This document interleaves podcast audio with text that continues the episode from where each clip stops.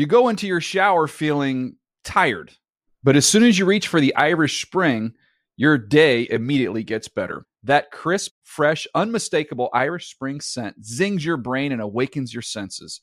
So when you finally emerge from the shower 37 minutes later, because you pay the water bill so you can stay in there as long as you want, you're ready to take on the day and smell great doing it. Irish Spring Body Wash and Bar Soap. Fresh, green, Irish. Shop now at a store near you. Getting ready to take on spring?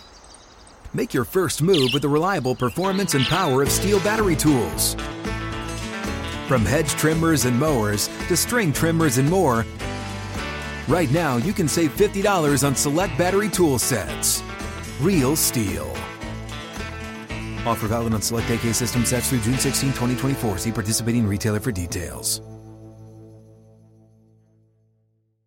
Hey everyone, this is Jody Sweetin from the podcast How Rude, Tanneritos. I've been needing a quick getaway with my family, and the 2024 Hyundai Santa Fe is the perfect vehicle to take us there. It has standard third-row seating, so I'm able to pack my entire family, plus pets, in the car, while also having enough room for our camping essentials. Available H-Track all-wheel drive will get us through any dirt trails, and available dual wireless charging pads will ensure we never have to worry about getting stuck with a dead phone in the middle of nowhere. Visit HyundaiUSA.com or call 562-314-4603 for more details. Hyundai, there's joy in every journey. The Around the NFL podcast is home for the holidays, whether we want to be or not. It's the Around the NFL podcast. I'm Dan Hanzus, joined in a virtual room filled with some heroes. Greg Rosenthal, Mark Sessler. It is the day after Christmas. It's something called Boxing Day over yonder in the UK. So happy holidays to everyone. And how are you boys as we head into the Week 16 flagship program? Whoa. Do you know what Boxing Day is? No. All right. So it's basically, you know, charts back to ancient England, not about ancient, but way back when, where like rich people or owners of servants would box up gifts for their underlings who had nothing, no possessions of their own, so that those people could go back to their, you know, I'm assuming small huts in a, you know, problematic village with gifts for their own family. It would be given by the ruling class to the not ruling class. That's as much as I know. Wow. Sounds like, sounds special. Mark, how are you, buddy? What's going on? Because we were, you know, going into week 16, you felt really good about the Browns beating the Packers, and then you also locked up the Cardinals over the Colts. So on Christmas, you had a lot tied up into NFL action, and it all went to hell. And of course, everyone is wondering the same thing. Is Mark going to be okay? How are you right now? I feel like this is now becoming a weekly check-in because some things have just kind of snowballed on the quiet storm lately. Where are you at, buddy?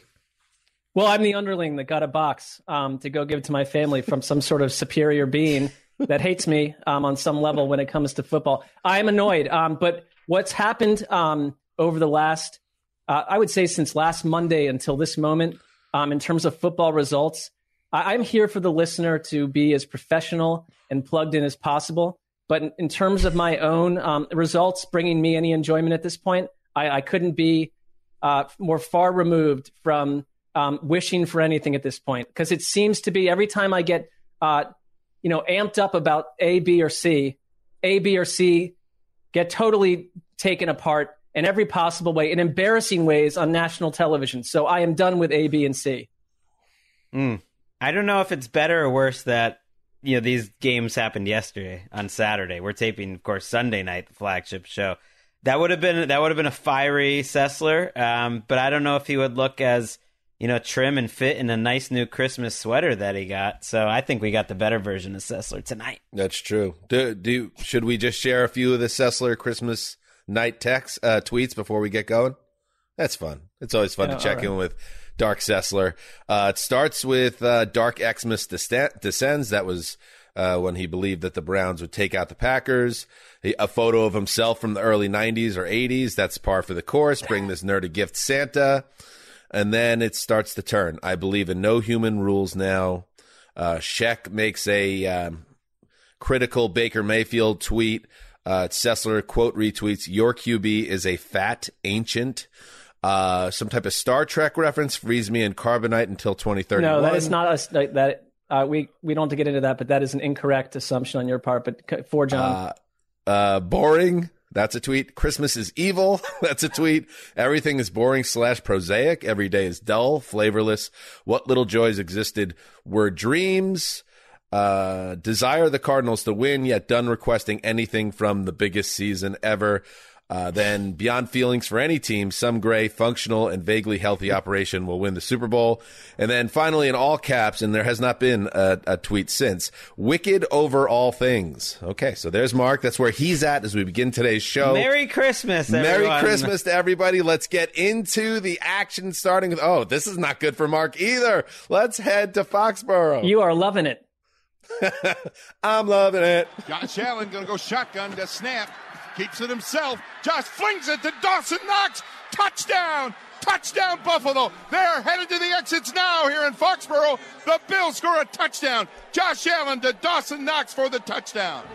Oh, John Murphy with the call. WGR. Josh Allen threw 3 touchdown passes. Isaiah McKenzie had a career-high 11 catches. Micah Hyde had 2 interceptions, and the Bills hung on to beat the Patriots 33-21. Puts Buffalo back in first place in the AFC East. They have the tiebreaker. Greg, the Bills waited 3 weeks for their chance at sweet revenge over the Pats, and they got it in a huge moment in their season. I wonder this week, could Josh Allen just step up in a moment like this and be the guy that Bills fans say he is, a top 5 guy who can just take over a game? And that was who he was. I mean, the first drive of the game, he has a 3rd and 11.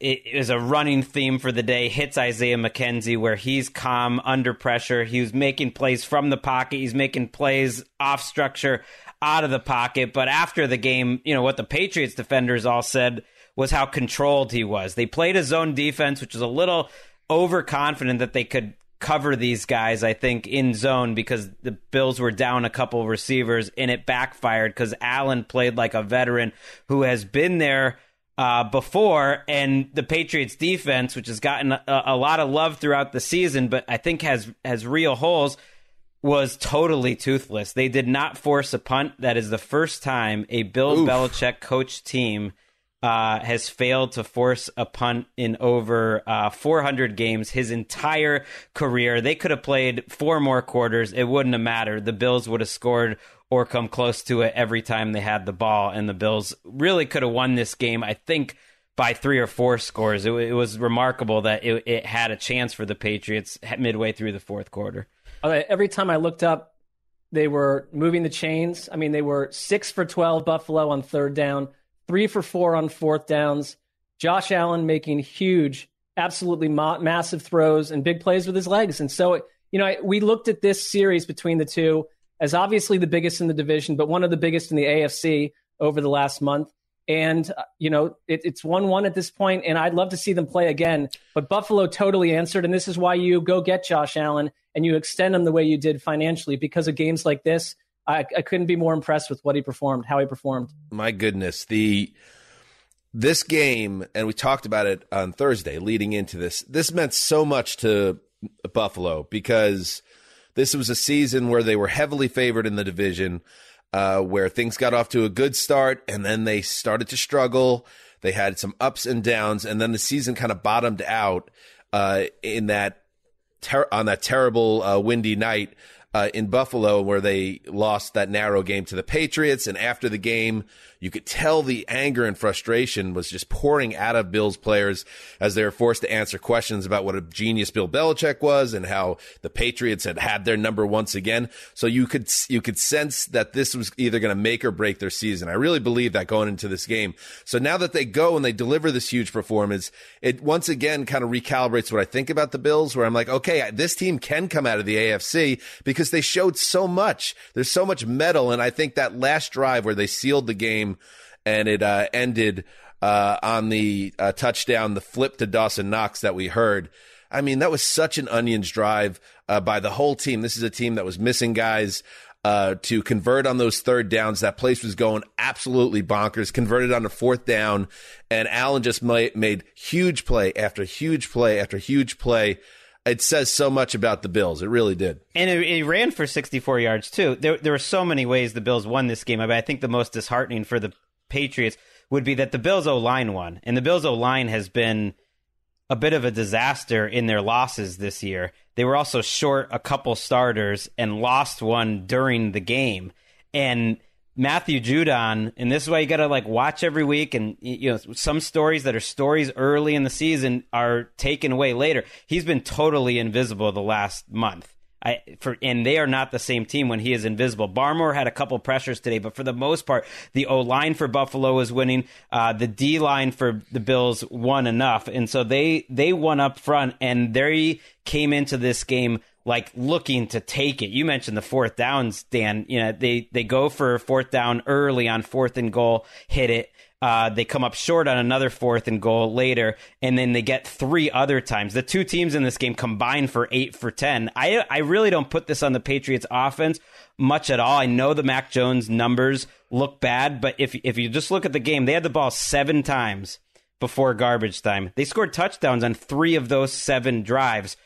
The way that the Patriots defense was playing, they could have played this 10 times, and the Bills offense was just the unit. The Patriots are not built to play in a game like this where they got to score 35. I think that the Sean McDermott decision to go for it on fourth down from the 1 yard line on their third possession, they really essentially scored every time after that, other than seconds left in the half and then the very end of the game. I mean, that set the tone. That set the tone. And this was a demoralizing loss when it happened on Monday night. And I think it took some shine off of the Sean McDermott era, in a sense, where they've just been kind of going up and building. And it was like, wait a minute, you might be right back where you started against the Patriots team that seems to be ascending faster than you do. So I'm with you that it resets kind of what you think about Buffalo. I would love to see them again. I know it's almost at this point, we want to take the Patriots and say, well, that was cute, but we don't believe in you. But I still do believe that New England could give them a formidable, an interesting test that they played one more time. And they could. The Bills have the Falcons and the Jets the next 2 weeks in Buffalo. It's hard to imagine the Bills losing either one of those games. They win the AFC East if they win both of those games. The Patriots probably just need to beat the Jaguars next week to get a wild card. And so they could play. But I think one reason why the underlying numbers of the Bills all season's been so good is they've won 9 games now by a minimum of 12 points each.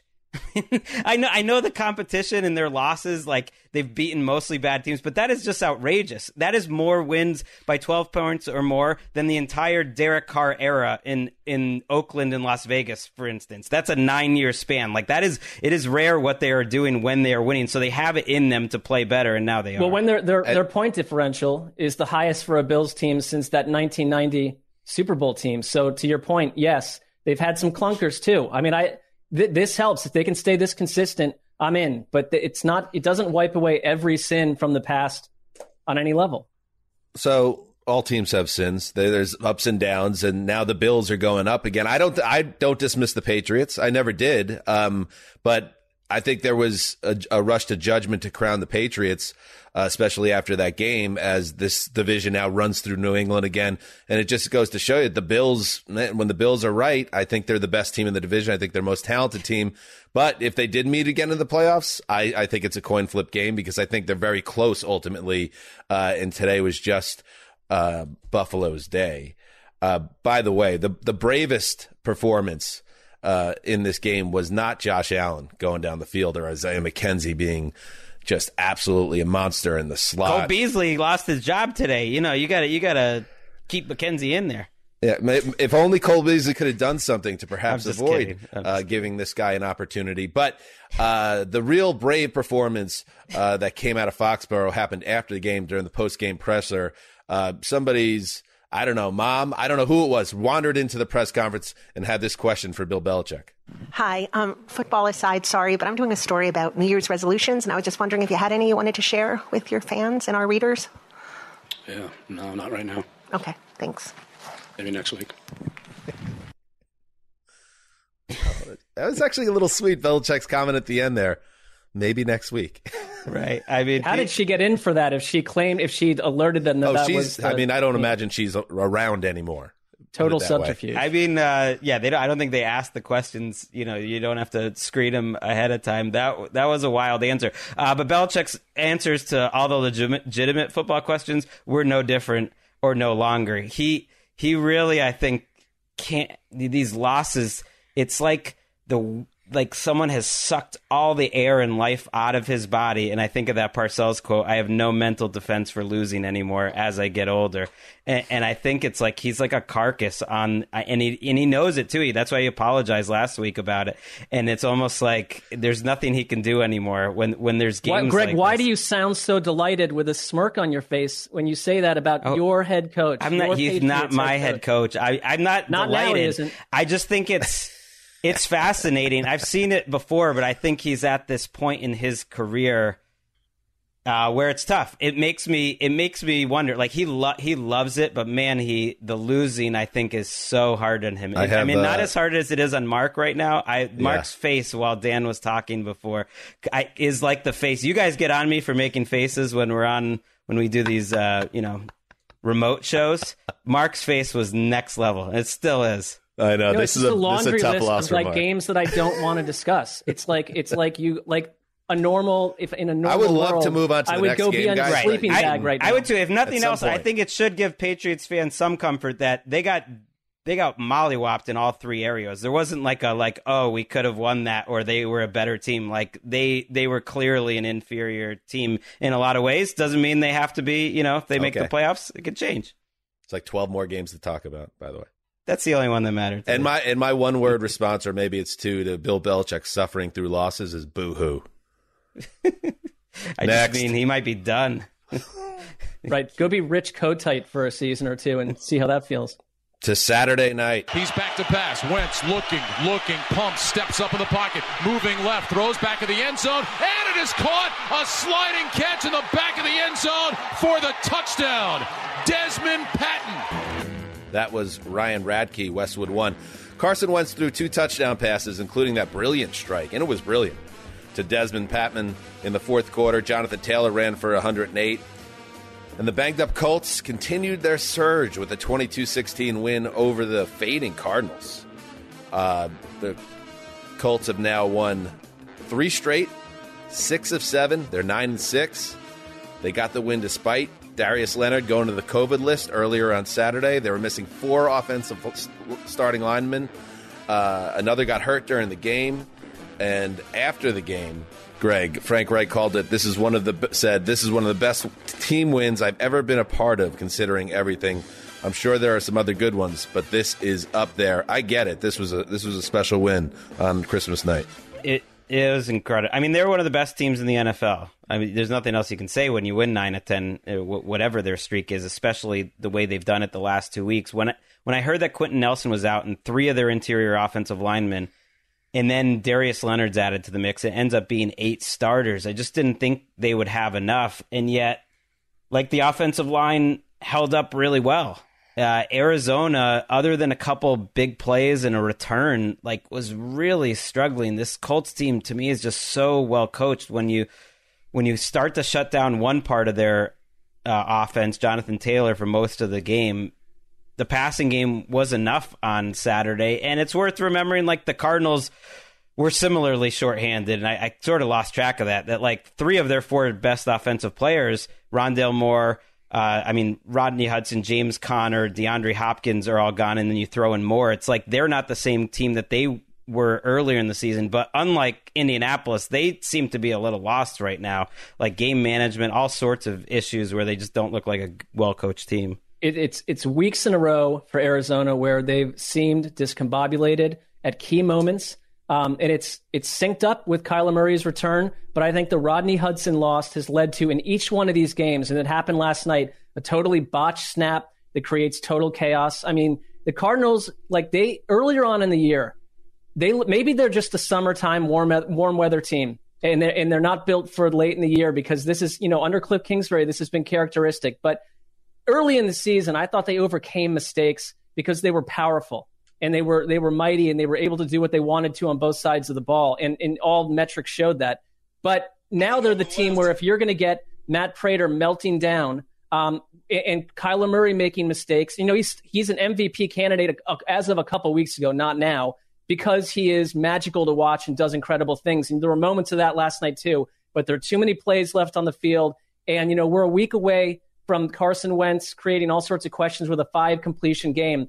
I saw Carson Wentz last night and thought they can win the Super Bowl with this guy if he plays this way. That was my takeaway.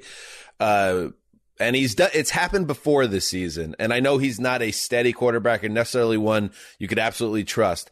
But sometimes he'll flash that 2017 Carson Wentz.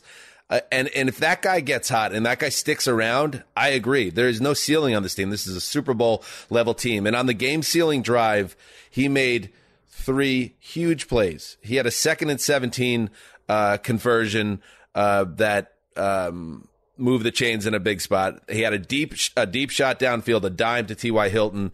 And then that throw, again, you heard it to begin the conversation, but that's one of the best throws of the year.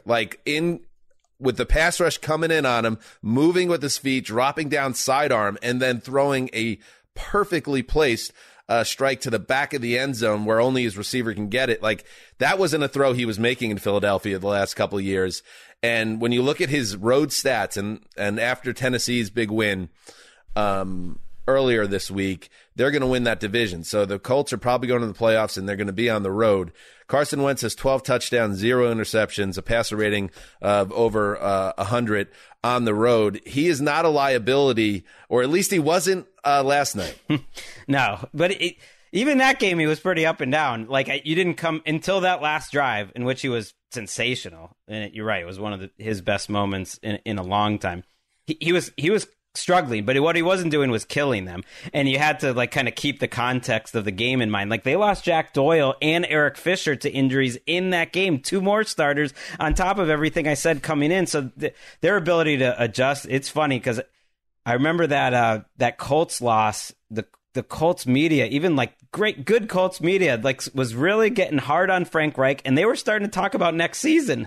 At 2-5, it is crazy how long these seasons are. It is a reminder this won't happen too often, but at least 1 or 2 teams have years like this where you start that poorly, and now they are the proverbial team no one wants to face in the playoffs. If you win a division and you got to play the Colts first week of the playoffs, that's not going to. And be the fun. Colts, or the Cardinals feel like the reverse of that. Well, they looked invincible for months on end, and I was wooed by them entirely, and now I'm not certain that they aren't one and done if the environment isn't perfect for them in the playoffs. I mean, they've clinched Colts a spot. They backed into a playoff spot. Yes, the Cardinals will be in the playoffs, but they are watching the division float away, which seemed inconceivable a couple of weeks ago. And the Colts, yes, like we're saying, started 0-3, and now they're 9-6, and that is pretty damn good. All right, let's now move to the second.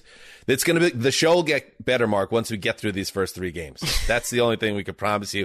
Let's move to the second game that was played on Christmas. It was actually played earlier in the day. It was in Lambeau Field.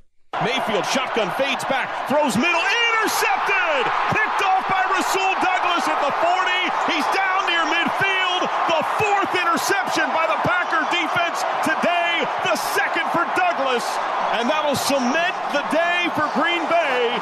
43 seconds to go. Packer ball up 2. John Sadek with a call for Westwood 1. On the day that Aaron Rodgers surpassed Brett Favre to become Green Bay's all-time leader in touchdown passes, it was the Packers' defense that saved the day in the end. Rasul Douglas with that interception on a Baker Mayfield pass. It was the 4th interception by Mayfield in the Packers' 24-22 win over the Browns. Cleveland nearly came back from a 12-point second-half deficit before the Douglas INT, an INT that probably should have been a defensive holding call, it should be said, but there was no flag, and that was the game with 43 seconds to play. Mark, the Packers aren't closing well lately, but they keep winning. Yeah, I mean, I think of the Bears game we watched a couple weeks ago where, Chicago kept making big plays and hanging around until Green Bay broke it open. There's the fact that, they nipped Baltimore a week ago and then this Browns game. And they're just the Packers are a rugged team with star players. They're well coached. They know how to win these games, and the opponent did not. And I mean, it's for the Browns, I thought it was a killer loss because it's one of those defeats where, A, your season is on the brink.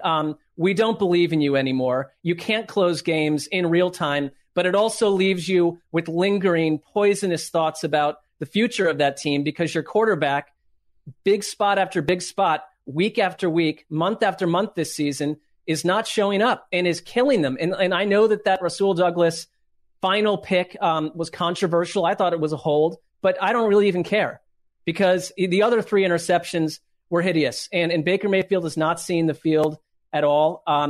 The other thing is, you have Nick Chubb playing out of his mind. He has not looked great against stack boxes a couple weeks in a row. He was on fire yesterday. I think that it raises questions about Kevin Stefanski's play calling in the clutch too. It left me with so many bad tastes in my mouth about this season, this team. It's been, I know it's like, oh, you could go be a Jaguars fan. It's much worse, I guess. But we're in these different worlds where the team is has been as frustrating an okay team that I can recall Browns wise in my entire life. I mean, they cannot close games. They're gritty enough to hang around, and then they break your heart.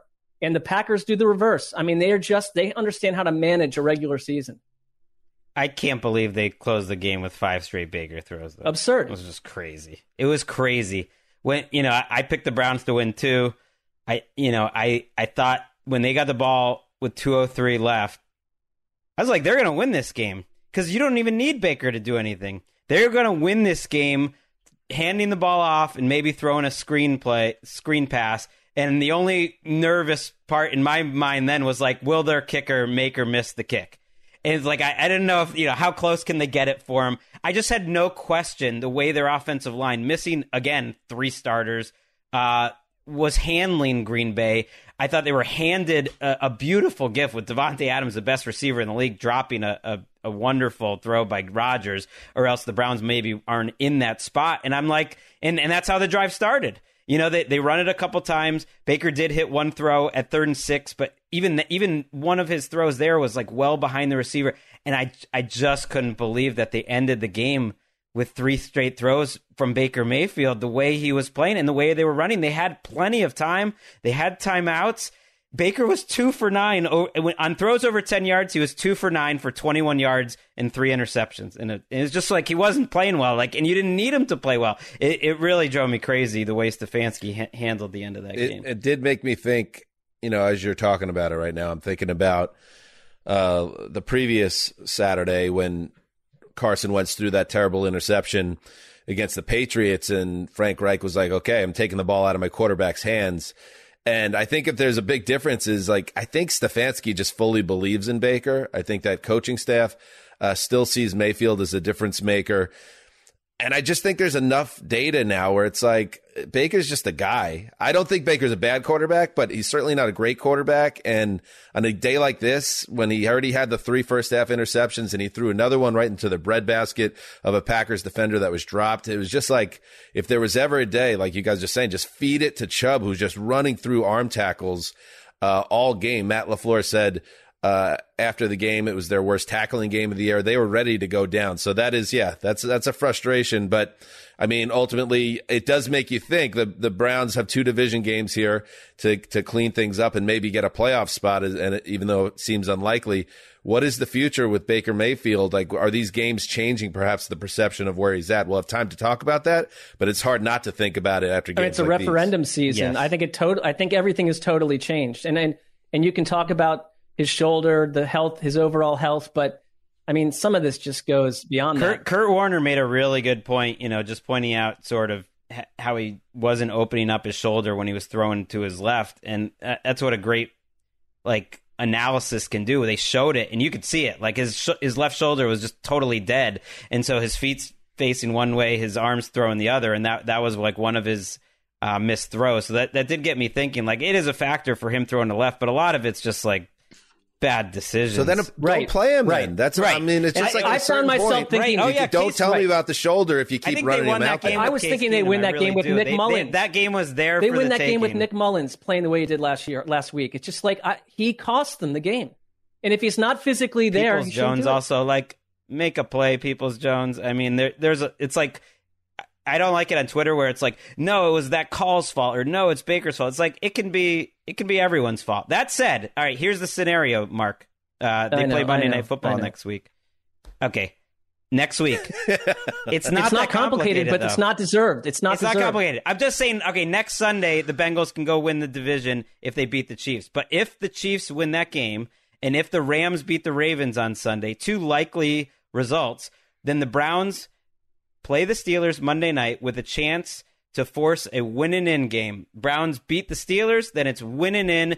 Bengals, Browns, AFC North title game. You would assume they'd make that the Sunday Night Football game in Week 18. That is all very realistic. I think the hardest part is the Browns winning two games. What about Mark's heart? Are we worried about Mark's heart if in two more primetime games with that much at stake potentially? I don't know if we need that. We want to keep Mark around for the long haul here. I get what's happening with the NFL. It's like your team is raging junk in late December, but hey, you're still around and you still have a mathematical chance. I don't care. You've earned nothing. If you go do it, I'll hang around. But it's like there's nothing that I see visually that tells me they're a playoff team on any level right now, and I'm not going to get all jazzed up about it. All right, the Packers moved to 12-3. They are in command of that number one seed and the bye that comes with it. And, oh, yes, they're also undefeated at home, even if that looked like it was in doubt there. But the defense stepped up. All right, we're going to take a break, then get Nick Shook on the line up next. You go into your shower feeling tired, but as soon as you reach for the Irish Spring, your day immediately gets better. That crisp, fresh, unmistakable Irish Spring scent zings your brain and awakens your senses. So when you finally emerge from the shower 37 minutes later, because you pay the water bill so you can stay in there as long as you want, you're ready to take on the day and smell great doing it. Irish Spring Body Wash and Bar Soap. Fresh, green, Irish. Shop now at a store near you. Hey guys, this is Matt Jones, Drew Franklin from the Fade This podcast. We got a great episode coming up, picks in all the sports, football, basketball, we do them all, but here's a preview of this week's episode. Do you think it's more embarrassing to dye your hair or to have hair plugs? I don't think either are embarrassing if you're not trying to conceal it and act like you didn't. Okay, so you think if you just come out and go, I got hair plugs.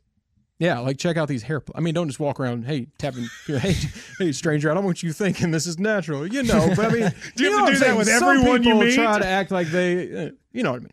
Yeah, but I mean like John Cena got it. You know, when John Cena came back to wrestling, he had a bald spot, and now he doesn't. Mm-hmm. You think he should be required in all interviews to say, look, by the way, I covered up my bald spot? Yeah, I guess it's weird. I mean, you don't wear a sign or like put a sign in your yard, but. All right. So what about toupees? Those are the most obvious. But let's say you're like Bill Self and you can get it to where it looks good. His is magical. I don't even know if his is a toupee. It is. I think he went into the future and had a procedure we haven't even discovered yet. And this episode was brought to you in partnership with DraftKings. To hear more, listen and subscribe to Fade This on iHeartRadio or wherever you listen to podcasts. Good sleep should come naturally, and with the new Natural Hybrid mattress, it can. A collaboration between award-winning mattress brand Lisa and home design favorite West Elm, the Natural Hybrid is the culmination of these two companies' shared values: premium materials, meticulous craftsmanship, and sustainable practices. Made with natural latex, responsibly sourced natural wool, and environmentally safe foams, the Natural Hybrid elevates your sleep sanctuary, indulges your senses, and supports a greener tomorrow. Plus, when you purchase the Natural Hybrid, you're also helping fuel Lisa's work with shelters and those in need. Since 2015, Lisa has donated more than 40,000 mattresses to ensure children and families have a safe place to sleep. Don't put off a good night's sleep any longer. Get a Lisa mattress today for a sound sleep tonight. Visit lisa.com/iHeart. That's LEESA.com/iHeart. Burrow out of the gun, catches the Hopkins snap, fires downfield, caught on the run. Go, TJ! Sprinting down the middle of the field to the 20, the 10, the 5. Whoa, does a somersault into the end zone. Touchdown, Bengals, 68 yards, Burrow to Boyd. Welcome back, Dan Horde, Dave Lapham, go nuts in the Cincinnati Bengals play-by-play box, WCKY with the call. Joe Burrow is a bad man, the baddest man. The second-year QB set a franchise record with 525 yards passing. And the Bengals rolled to a 41-21 win over the COVID and injury-decimated Ravens. We now welcome in Nick Shook, the Pipe. Hey, Pipe, we are all witnesses. Yeah, you're telling me. Hold on, let me mute this real quick so I don't get another email. The Pipe's ready to roll. You like that? We are all witnesses. You know, I was making this argument the other day. I don't even remember to who it was, but I'm thinking, or I'm saying, you know, Joe Burrow, I think, is a few more steps away from entering like borderline elite category in this league. Just from what I've seen this year, this was like the culmination of that and not getting in the Pro Bowl and everything else, and the Ravens not having anybody except warm bodies in their secondary left. It all came together, and he just lit them up all afternoon, teamed up with this, you know, two young targets in T. Higgins and Jamar Chase. It was a dominant performance from them. You know, I mean, we know what the Ravens are trotting out offensively, but man, when the Bengals had the ball, they were lighting it up, and they look pretty strong right now. Joe Burrow set the all-time record for number of yards against a particular team in a season. I love that stat. He had 941 yards against the Ravens this year. They put up a 40-burger on him twice. The Wesseling brothers locked it up early in the week. In their defense, they didn't know it would be Josh Johnson starting. I don't know. This is seismic stuff. When you have a quarterback like Burrow, everything changes. He's absolutely, I don't know what elite means or like where that line is, but this season I think he's been a top 5 quarterback. I would have him 5th right now. You know, he's somewhere between 4 and 7, depending on how you like it. And that is an incredible realization for a second-year quarterback who's just so in control of every situation he's in. That's what impresses me the most. I do think that Aditi pointed something out interesting about this, that the way that they destroyed Pittsburgh a couple weeks back, that got on my radar big time, basically using the run to destroy the Steelers. But 2 times against the Ravens, it's been these massive plays through the air. I mean, these are division opponents that have dominated Cincinnati forever. I think it's fair, though, we have to note that the Ravens were down to like one of their top 8 cornerbacks. Not that the Cincinnati wouldn't have just flat out won this thing anyways, because I look back at the matchup is not good for Baltimore, but this is one of those losses or, you know, showdowns in general where we kind of forget, you know, weeks from now what Baltimore has been dealing with and was dealing with in this game. I mean, they're just not functional in a secondary. Let me to just back up what you're saying there, Sessler. The Ravens, the walls fell in on the Ravens in this game. And this has been something that's been happening for the past month, as I think a lot of factors have led to where they're at now, which is they are a below average NFL team at this point. And you're seeing it with the results. They went into this game, Shook, with 33 players, either on IR or the COVID-19 restricted list. 33 players. I mean, no team, I don't care who it is, will survive that. And we were trying to talk ourselves into the Ravens, like, well, they've always had history on their side with these AFC North have-nots and Tyler Huntley. He's been. I mean, they were a 2-point conversion away, and all the same people were gone last week from beating the Packers. So that's why. You know? Tyler Huntley was shaping up as a guy who could step in and handle things, and then he gets coveted out of the scenario. And it's just like, sometimes it's just not your year. And yes, while you have to temper that when you factor in the dominance of the Bengals, that's a part of this story that the Ravens, it's almost unprecedented what's happened to them this year. Yeah, and you have to give them credit for the fight that they've had. I mean, they were fighting throughout this game, and they had it at a 10-point game just before half, and then the Bengals scored one more time to extend their lead. They battled, and they've been battling through all of this all season, and like Greg said, you know, they nearly beat the Packers. It's just, how many losses can you take? I think I wrote in the what we learned for this, I think we're below critical mass for them. Like, I just think that they've suffered so many losses that this was the one. Like, this was the week where it was just too much to overcome. Week. You know, they have a clear path to the wild card if they went 2-0, but that would include beating the Rams, much less, you know, the Steelers in Week 18. And it's just hard to imagine them beating a team like this. But still, like, those plays Higgins is making, it's like you can. It doesn't matter. I know he's taller than whoever they're putting in for Baltimore. It's like T. Higgins is a great NFL receiver, and Mixon is a great running back, and Chase is a great receiver, and it's like these players are great. So I just think it's almost like the rest, the coaches and everything else, they just got to not get in the way. Here's how you get to 525 yards receiving, by the way. T. Higgins, 12 for 194, 2 touchdowns on 13 targets. He's over 1,000. Remember when he was quiet earlier this season, like 6 or 7 games in? He's over 1,000 now. Who just got picked for the Pro Bowl, 7 for 125 on 10 targets. Tyler Boyd, 3 for 85 and a touch on 5 targets. Joe Mixon, 6 for 70 and a touch on 6 targets. C.J. Uzama, 5 for 36. Drew Sample, 2 for 9. Samardzija Perine, 2 for 6. You added up 37 receptions, 525 yards, 14 yards per catch, 4 touchdowns, and it all came from Joe Burrow, who I'm with you, Shook. I think when I have to do my Superstar Club column later this spring, it's time to put Joe in there because he's just shown it all year long. Yeah, I thought the whole he's not making the Pro Bowl because he leads the league in interceptions thing was kind of unfair. And I'm going to take this moment right here to stump for this because this is, you know, we have a billion advanced metrics now, right? Well, let's introduce earned and unearned interceptions because a good amount of Joe Burrow's interceptions have not been earned. Baseball has it with pitchers. Why can't we do it with quarterbacks? I think if you took that into account, his Pro Bowl case becomes a lot stronger. He's going to be there before long. Plus it was Lamar who just didn't deserve it over him. And Mahomes didn't either if you had, but Mahomes is at least you could make the case. It's absurd we don't have that metric, that statistic at this point.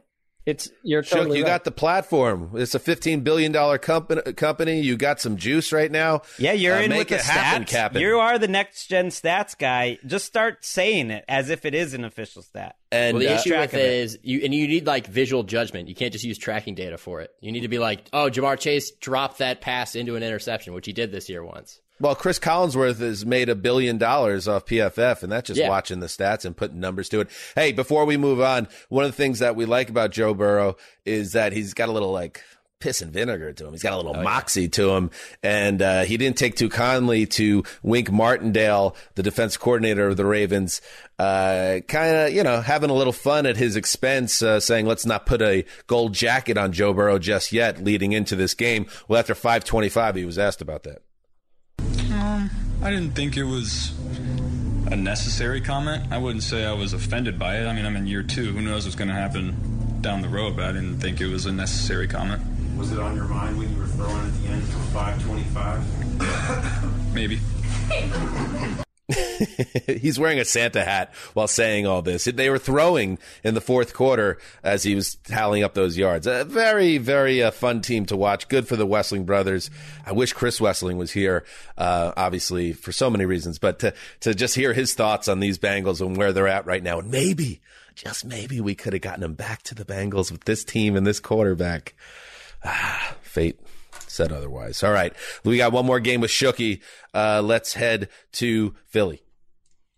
Back again goes Glennon, and the pass is intercepted. Running down the sideline, Alex Singleton, and he is in for a second NFL touchdown. Merrill Reese with a call WIP. Jalen Hurts threw a 5-yard touchdown to Lane Johnson, and linebacker Alex Singleton returned an interception for a touchdown. The Eagles continued their push for the playoffs with a 34-10 win over the moribund New York Giants. Shooky, like last Tuesday, the Eagles got out of the gate slow but turned it on against an inferior division opponent. Yeah, probably could have had a lot more points this game if they would have stopped shooting themselves in the foot in the first half, which if they hope to sneak into the playoffs, you know, win out and sneak into the playoffs, they're gonna have to clean that up. But second half, they turned it on, and even after losing Miles Sanders, they still found a way to rush for 130-plus. I mean, this is the league's best rushing team in terms of total yards, and they found a way to do it again. They're fun. I mean, they are fun to watch just because they got these young guys running around. Jalen Hurts is a fun quarterback to watch. I love the rapport that he's developing with Devontae Smith, and he's not the only guy in that receiving core. Jalen Reagor's kind of a fun punt returner to watch. I mean, it's an enjoyable team to watch, and against a Giants pop. Well, not as a receiver, but you know, and it's against the Giants team that, you know, Joe Judge can tell you during the week all he wants. The change it's happened. We've turned the corner and we're gonna show it. Well, they're so far from showing it right now. And I know they had to play Jake Fromm. Fromm was so bad they went to Mike Glennon in the second half. Oh my God! Really? You just can't wait to get to the offseason for performance reasons. They went away from the rookie in a game that meant nothing.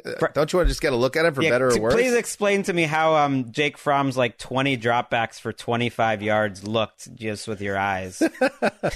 One of the next gen stats we pulled, it was Jake Fromm was 1 for 5, and I can't remember the exact scenario, for -2 yards. That's the kind of offense it was. 6 for 17 for 25 yards is something you don't see too often. That doesn't even count the sack. It was really, and then he threw a pick to start the third quarter that set the Eagles up for their first touchdown of the day. And from there, they were rolling, and Fromm was done for the day, and Joe Judge had had enough. I mean, it's just two very uneven teams. Dan, I know that you like look at the Dolphins, worst to first type scenario, not first place, but they're surging back after a terrible start. Sure. The Eagles were 2-5. They're now 8-7. I find it easier to believe in this team than Miami. Just because they seem like if they got into the wild card and they're headed there at this point, you know, barring a collapse, they're just dangerous. They've never had a rushing attack franchise-wide. This is a historical franchise since 1949. They need to clean up the penalties a little bit. Seems to linger in a lot of these games for them, but they're just explosive. Their first half, they were suppressed, and then it totally went wild in the third and fourth quarter. We talked about it on the Friday TV show, and everyone should check out. It airs on Saturday on NFL Network, the Around the NFL broadcast. That Philly is great up front, and they have a quarterback who can make plays with his legs. I guess it comes down to, like, can he make enough throws? And Shook, I'm curious where you're at on his development as a passer so far, because they absolutely, I agree with you, Mark. If they get into the dance, they profile as a team that could pick off a favorite. He looks like a second-year quarterback at times. I mean, there's, you know, a goal to go, third and goal to go situation where, you know, if he waits a beat longer, he might find a guy open in the end zone where he targets a guy because he's crossing right in front of him, you know, 3-4 yards short of the sticks. There's other situations where you know he could make a better read or a better throw, but the talent is there, and when it shines, it really shines. I mean, and like I said, that rapport with Devontae Smith, they teamed up. They had a great connection where Devontae Smith made a. And maybe he caught it, maybe he didn't. It was overturned in a review, and then the review was reviewed, and they overturned it back to a touchdown. What? It was kind of strange. Yeah, a nice toe tap catch, a well placed pass. I mean, there's glimpses, and I think with more time, he's just going to continue trending forward. Not to mention the fact that, you know, they can run with him as well, and they've used that to their advantage. They've benefited from a soft schedule, but what are you going to do, Shooky? Yeah. We appreciate you stepping into a spot that no one else wanted to take. Frankly, you were the Giants Eagles beat writer over the last 4 weeks. You handled both of those games, and you handled them beautifully.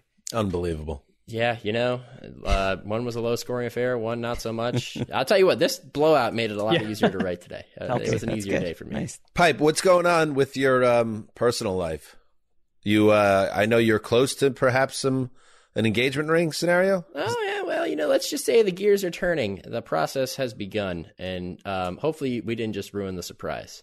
Does she listen? Is she in the room? You have an inner earpiece in, right?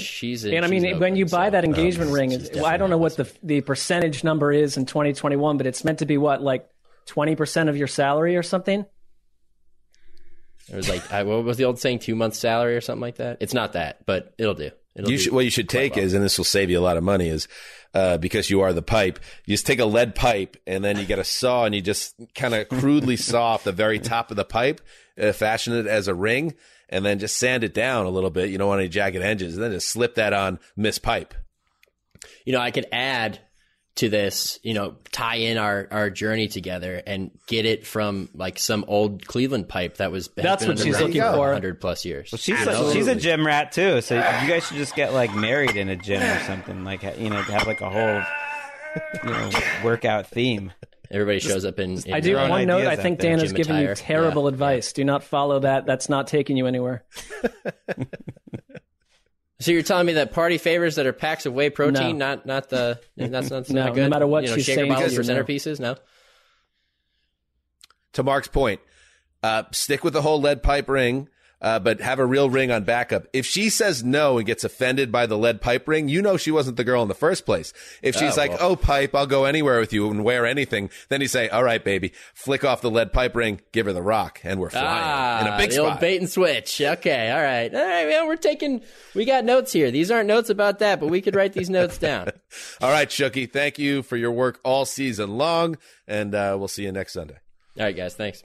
Man, Shook is a good dude. All right, let's move back into the action of Sunday. Let's head to Minneapolis. Here's Powell at the other end of the field, coming up to take it at the 40, stumbles to his right. He's got midfield and a block. He's got the 40, Minnesota, down the right sideline, 20, 10, 5, touchdown, L.A.! Brandon Powell goes somersaulting into the end zone with a punt return for a touchdown. JB Long, my buddy, it feels like so long ago that we were in the park watching that yacht rock cover band just shred. And one day we will again, the next season. Every season, I have a hangout with JB Long and his family. Spring is right around the corner, and I'll leave it at that. Brandon Powell returned a punt 61 yards for a touchdown in the third quarter. A huge play for the Rams on their way to a 30-23 win over the Vikings. As we said earlier, the win gives the Rams a advantage, a one-game lead in the NFC West over the Cardinals. It also allowed the Cardinals to clinch a playoff spot. And an interesting game here. Here's the thing. The Vikings, who were a flawed but interesting team for so long, that kind of got thrown out here because in this game, they were just the inferior team. The Rams are playing at a very high level right now, and even in a game where Matthew Stafford did not play well, and he had too many throws that were just throwing him up for grabs and allowed the Vikings to hang around, you kind of felt Los Angeles in control of this entire game, and I think that says a lot about where Los Angeles has come from after their slumber last month. They are now playing very, very good football at the end of December, and as a result, the Vikings look like they are going home after Week 18. Oof. I love this so much for the Rams that you get a bad Stafford game that, a couple weeks past, like bad Stafford games meant a loss. They found a way to win with him.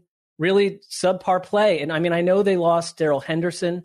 Ernest Jones went out. They were already hit with COVID. They didn't have a left tackle, Andrew Whitworth. I mean, it says a lot about them to overcome all that because the Vikings are still a quality team in this world we live in right now. And, I mean, Justin Jefferson being held to, 40 yards by Jalen Ramsey. Aaron Donald looking like he should be Defensive Player of the Year. They have stars, and their stars are playing well. And those guys you don't know are stepping up, like a Powell. I mean, like a Sony Michel.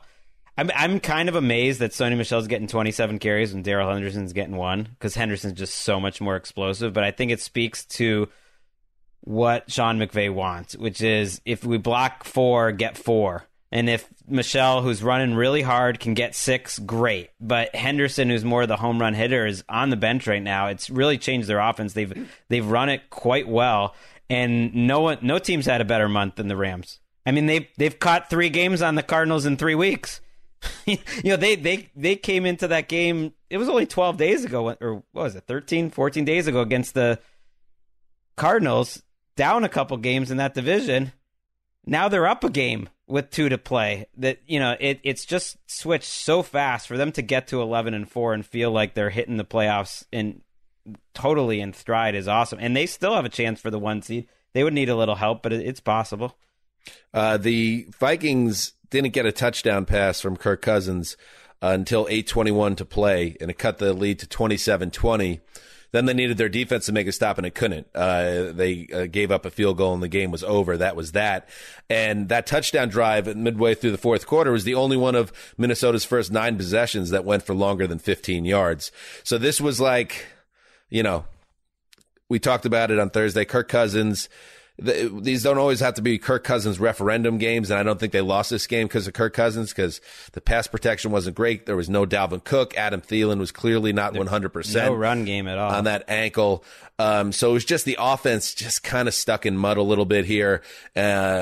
Sometimes, like we were saying earlier, it doesn't have to all be on one player or one coach. You could just look at the team and be like, the Minnesota Vikings did not step up in a game they absolutely needed at home, and they're 7-8 and probably heading home as a result. So yes, Justin Jefferson got his 100 yards, but it wasn't a real Jefferson dominant performance. In fact, I know, Greg, you were singing Jalen Ramsey's praises for his performance the previous week against DK Metcalf and the Seahawks. He was so good. And because the matchup was so great, maybe the best matchup you'll see all season, Jalen Ramsey against Justin Jefferson.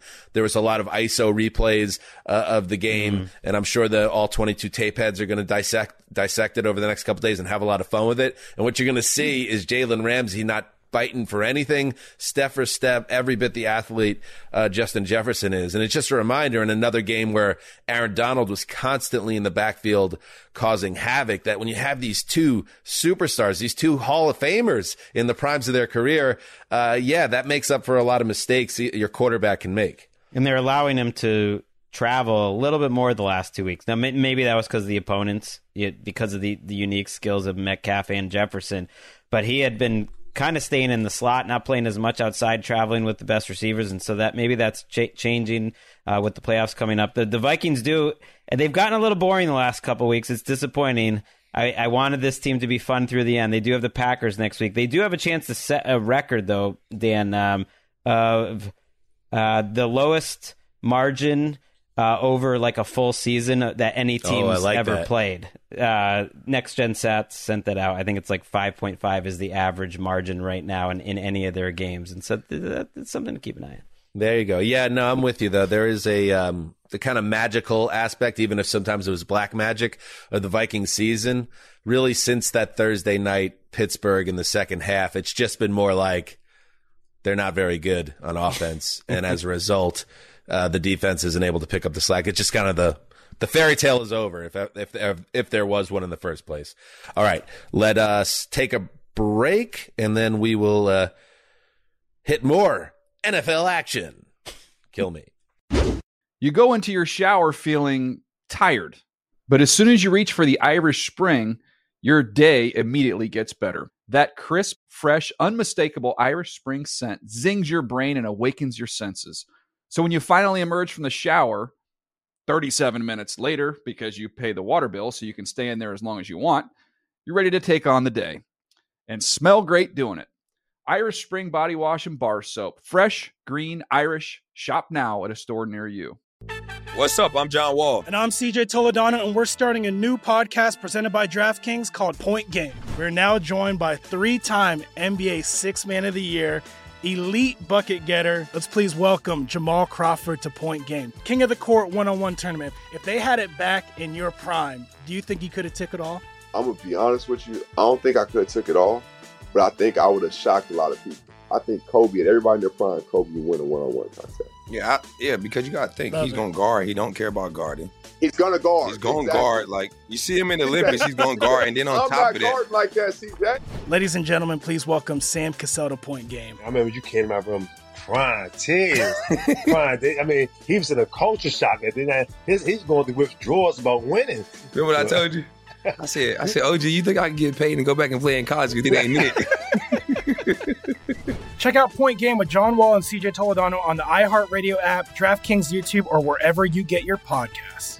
Good sleep should come naturally, and with the new Natural Hybrid mattress, it can. A collaboration between award-winning mattress brand Lisa and home design favorite West Elm, the Natural Hybrid is the culmination of these two companies' shared values: premium materials, meticulous craftsmanship, and sustainable practices. Made with natural latex, responsibly sourced natural wool, and environmentally safe foams, the Natural Hybrid elevates your sleep sanctuary, indulges your senses, and supports a greener tomorrow. Plus, when you purchase the Natural Hybrid, you're also helping fuel Lisa's work with shelters and those in need. Since 2015, Lisa has donated more than 40,000 mattresses to ensure children and families have a safe place to sleep. Don't put off a good night's sleep any longer. Get a Lisa mattress today for a sound sleep tonight. Visit lisa.com/iHeart. That's LEESA.com/iHeart. Williams stays in. They fake it to him. Slant. Caught by Pringle. Off the hit. Darts back inside. Touchdown, Kansas City. Byron Pringle with an outstanding catch and run, dusting two Steelers and into the sweet nectar. And the Chiefs lead 29-0. Interesting little trend here. The superpowers are starting to get right. We see the Rams over in the NFC, what they did today. How about the Kansas City Chiefs? Mitch Holtis with the call there for WDAF. Patrick Mahomes threw for 258 yards and three touchdowns. Byron Pringle caught two of those touchdown passes. The Chiefs roll the Steelers 36-10, clinching their sixth consecutive AFC West title. Think about that. Six consecutive AFC West titles. Mark, the game also allows the Chiefs to stay a game ahead of the Tennessee Titans for first place in the AFC. 8 straight wins now. And they look the part. I mean, whatever concerns we had about Kansas City a month ago just do not look relevant to me at this point. I mean, you don't have Travis Kelce in this game. Tyreek Hill, you thought, well, look, everything will go his way. He had 2 catches for like 19 yards. It was Byron Pringle playing one of the best games he's had in his entire career. Guys like Derek Carr, who had a huge 50-yard catch in this game. Mecole Hardman made plays. Darrell Williams, Blake Bell. I mean, just like everyone else stepped up. Mahomes had hit 9 different targets in the first half. I think the other side of the story, though, is that their offense is heating up and their run game is as well. They did lose Clyde Edwards-Helaire to a collarbone injury that looks pretty serious. They lost the Honey Badger as well. I don't know what will happen with him. It was a quad injury. But you are playing a Steelers offense that we understood had issues and just was completely and totally broken down in this game. I mean, they had like 100 yards at half, 10 minutes of possession, and the second half was just garbage time. I mean, it's just like Kansas City, you know, with they didn't have their kicker either, and they brought this guy in. He keeps hitting kicks too. So it's like Kansas City just looks to me legit. They're heating up. They found a way to win today in a different type of game that kind of just shows you that Andy Reid, you know, they talked about Andy Reid during the week, talking to the announcing crew, Romo and Nance, saying, I don't really care who's in there. Like, we're going to find a way. And that's nice to say. A lot of teams will say that same thing, but they did today. And it showed they flexed their muscles. It showed their power. And the Steelers, who we've kind of, you know, viewed as sort of this walking zombie, I think the head has been chopped off at this point. Ooh. I'm not saying that they couldn't go win. I think they're going to go 8-8-1, but they are a fraud when it comes to being a playoff team. Big Ben had no answers today, and they're imbalanced. They've got line issues, and what we've not believed in all year reared its head in the worst possible time for Pittsburgh. I'm just going to say it. They're the worst 7-7-1 team in NFL history. They're terrible. Okay. How did this team win 7 games? It's well because of what you and I've said before, though. Like they find ways to suddenly get freaky for a quarter and a half, and they're in it. You know, right? On one hand, I want to give Tomlin credit because like they've won 7 games. On the other hand, you know, it is his defense. I know they've had a ton of injuries, but they're a soft team. Whatever, you know, remember everyone was calling the Bills soft because like they gave up a couple big runs against the Patriots in a game they allowed less than 250 yards. I mean, the Steelers' defense is soft. They are the definition of soft. Like at points in this game, the Chiefs ran like 9 straight plays. The Chiefs' rookie offensive linemen and the way they constructed that offensive line in general, to me, is one of the bigger like long-term stories in the AFC this year. They hit home runs with Trey Smith and Creed Humphrey, and that's who they're running behind on all these short yardage plays, and those are rookies. Those guys are going to be there. Tooney's going to be there for a while. They should probably re-sign Orlando Brown. They really did fix that in one fell swoop. They're hesitant to run. I know this game wasn't about the run, but it just, to me, it's like who are the Steelers if you can't stop the run, especially when you're playing the Chiefs? Yeah, I would say, I think you're probably right, Mark. I think maybe the head was finally taken off the zombie. But it is the AFC North, and we'll have to see. They got that tie in the mix, and Cincinnati has shown us before that they could look like world beaters one week and stumble the next. But probably, and beyond that, we all know where this Pittsburgh team is, which is they just exist. They're nothing to get excited about. And the Chiefs, I think, are the big story here because if Patrick Mahomes is able to keep rolling with Kelce out of the lineup, what's going to happen now as the season goes on. So Chiefs fans have to be very confident. Yeah. Oh, by the way, you skip a round of the playoffs at this point. You know, if they can hold serve here the next two. It's great. The Chiefs had never won back-to-back division titles before Andy Reid, and now they've won 6 straight. So that says a lot about Andy Reid. One little note about the Steelers, real quick. Sorry, but they have trailed by 17-plus points in the before the fourth quarter 9 times in their last 19 games. That happened to Big Ben 9 times in his first 143 starts. I mean, they are just a broken down scenario. I'm not declaring that they're not going to win another game. They're going to play the Browns next week. So I'm saying nothing. I'm not doing this again. I'm just saying they're an 8-8-1 team. We're going to get that. You know, I've been wondering why Mark's been hitting this 8-8-1 thing so hard. And then like, as it always does, it kind of connects to something else that I didn't realize that was one of his sandwich props. Nick Fortier of Go Get My Lunch gave us an updated rundown of all the sandwich props. So that adds a little bit of context. I honestly had no memory that I'd made a sandwich prop off of that. I don't believe you. I believe me. It's totally slipped my mind. I've been consistently fascinated with the idea of it happening. Got it. All right, let's move and check in. Very dismissive. I don't know. What do you want me to say? I don't believe you. The Tampa Bay Buccaneers looking to get back on track after last Sunday night's embarrassing loss. Good thing the Panthers were on the slate. Buccaneers need a touchdown to finish this deal, don't we? We lead 22-6. The snap to Brady, inside handoff, Rojo running left, touchdown Tampa Bay. Nobody laid a hand on him. Gene Daggerhoff with the call, WFUS. Tom Brady threw for 232 and a touchdown. Antonio Brown made a successful return to the lineup as the Bucs routed the Panthers 32-6. This surprised me. The Bucs, their first NFC South title since 2007.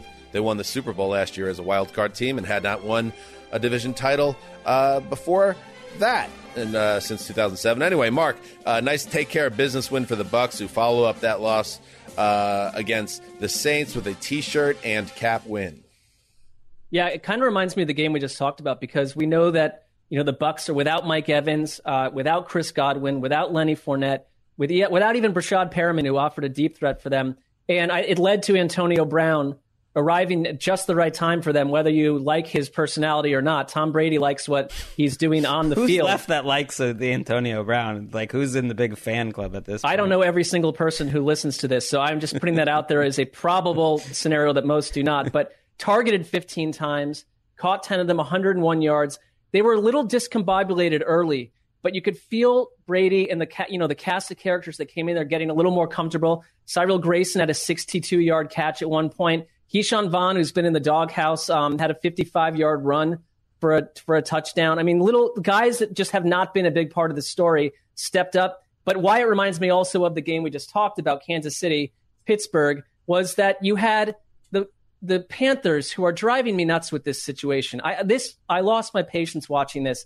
It was this dueling piano player scenario where Cam Newton came in and led a field goal drive. Then he throws a pick on the next drive. So in comes Sam Darnold, who made one big play, but in general, it was just back and forth between these two guys.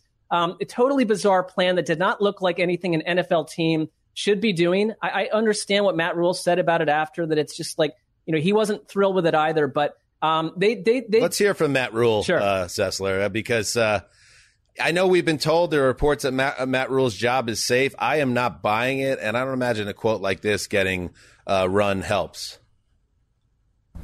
But I believe it's 1,000% working. I just know no one can see it, and I apologize. As I tell our team all the time, it took Jay-Z like 7 years. It took him 7 years. He had to start his own agency to become famous, to become an overnight sensation. Like, it takes time. And he says it, and we've spoken with him. He seems like a really nice guy, a good dude. But I don't know, man. That thing I saw when I saw Rap Sheet's report this morning, that Sam Darnold was going to play and come in after a couple series. And it's like everything he does with this quarterback position is weird. Just start Sam Darnold. Like, what are we even doing in the first place here? Having Cam start the game and then lifting him after the second possession ends in an interception. It's like, all right, but what are we doing here? I just don't understand the game plan in Charlotte. Maybe it was like, give Cam one last start in Carolina. I don't know. Because I think Darnold will probably start the next couple of weeks, which makes some sense, by the way. Not that it really matters. Like, the Panthers fans booing him, he's talking all about the process. The Jay-Z thing felt like the Steve Buscemi meme, like, how are you doing there, kids? Like, what? First of all, like, Reasonable Doubt, like, Jay-Z's first record is like one of the great first records ever, so that part didn't even make sense to me. I don't know. Him talking about the process, it sounded like he was making a case for his job. Oh, I think on some level. I think entirely because, I mean, there was a lot of hope around Matt Rule, and then the wheels have come off in a fierce way. And they chanted "Fire Rule" during the game. Right. It kind of made me think of, like, I know that I've been tough on Teddy Bridgewater largely because, like, Greg pumps him up as, like, someone that came down from the heavens. But when you think about Teddy Bridgewater mentioning that this offense was disorganized a year ago, well, a year later, it is extremely disorganized. And they fired the offensive coordinator that Teddy was critiquing. So it's like you go back through the roots of what's happening here, and it's not been a great plan, and it's not working, and it doesn't visually look pleasing. And let's just one thing, Greg, clearing up the meme that you were referencing, that's Steve Buscemi saying, "How do you do, fellow kids?" I mean, I sounded like Steve Buscemi there trying to say. After the game, Antonio Brown also got very snippy with a reporter who dared to ask him about all the nonsense that surrounds him as a person, not a player, as a person, and shut down a reporter who, it was their first chance to have a conversation with Brown about his suspension tied to the fake vaccine card. And he was kind of a jerk about it. So, I mean, this is, Antonio Brown is a jerk, but he's productive, and he was again today. And he's an important part of their offense, whether we like it or not, because with Mike Evans ailing, with Chris Godwin out of the picture, with Lenny Fournette out, Tom Brady needs an Antonio Brown, and he was there for him. So that's a big development for them on the field. Super Bowl teams have tons of jerks on them. I mean, this is just that no one's, if they win the Super Bowl, no one's going to care that Antonio Brown was on this team at all. No one will. All right, let's now move to Houston. Upset alert. Or is it? I mean, with COVID, it's hard to really make sense of any of this, but a team that was expected to win did not. This game was played in Texas. Mills, quick pass. Nico at the 5. Nico in the end zone. The dagger. Touchdown, Houston. My goodness. They're going to do it. I love it. Oh, yeah, Ricky. Good job. Give the Texans the bongos. They deserve it.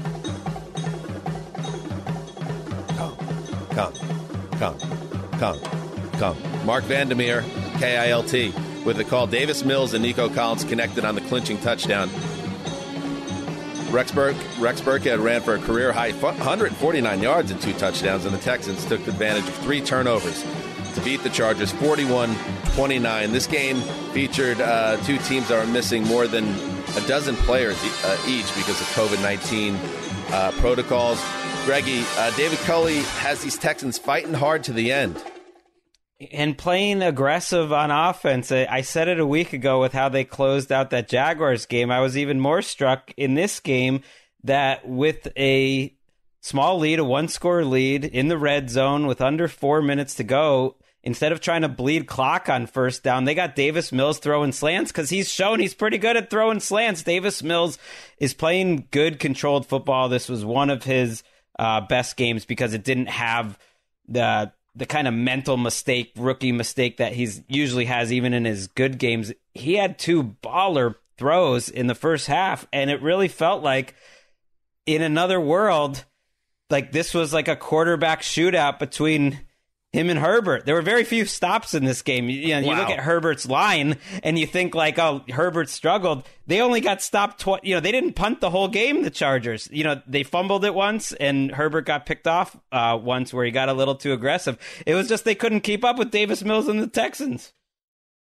I don't know. I mean, I look back on, I mean, do we not like this? Some of these COVID situations, it's like, okay, cool. Like, I'm glad for Davis Mills, but no Austin Eckler, no Mike Williams, Corey Linsley's out. I mean, these things matter. And I mean, it's Bosa was out. Jones was out. They were missing 14 players or 13 players, but guess what? The Texans were missing 18. No, I know. So including like Brandon Cook. So it's just like, it's crazy. They were missing over 30 total players in this game. You're right. It's hard to know what to know.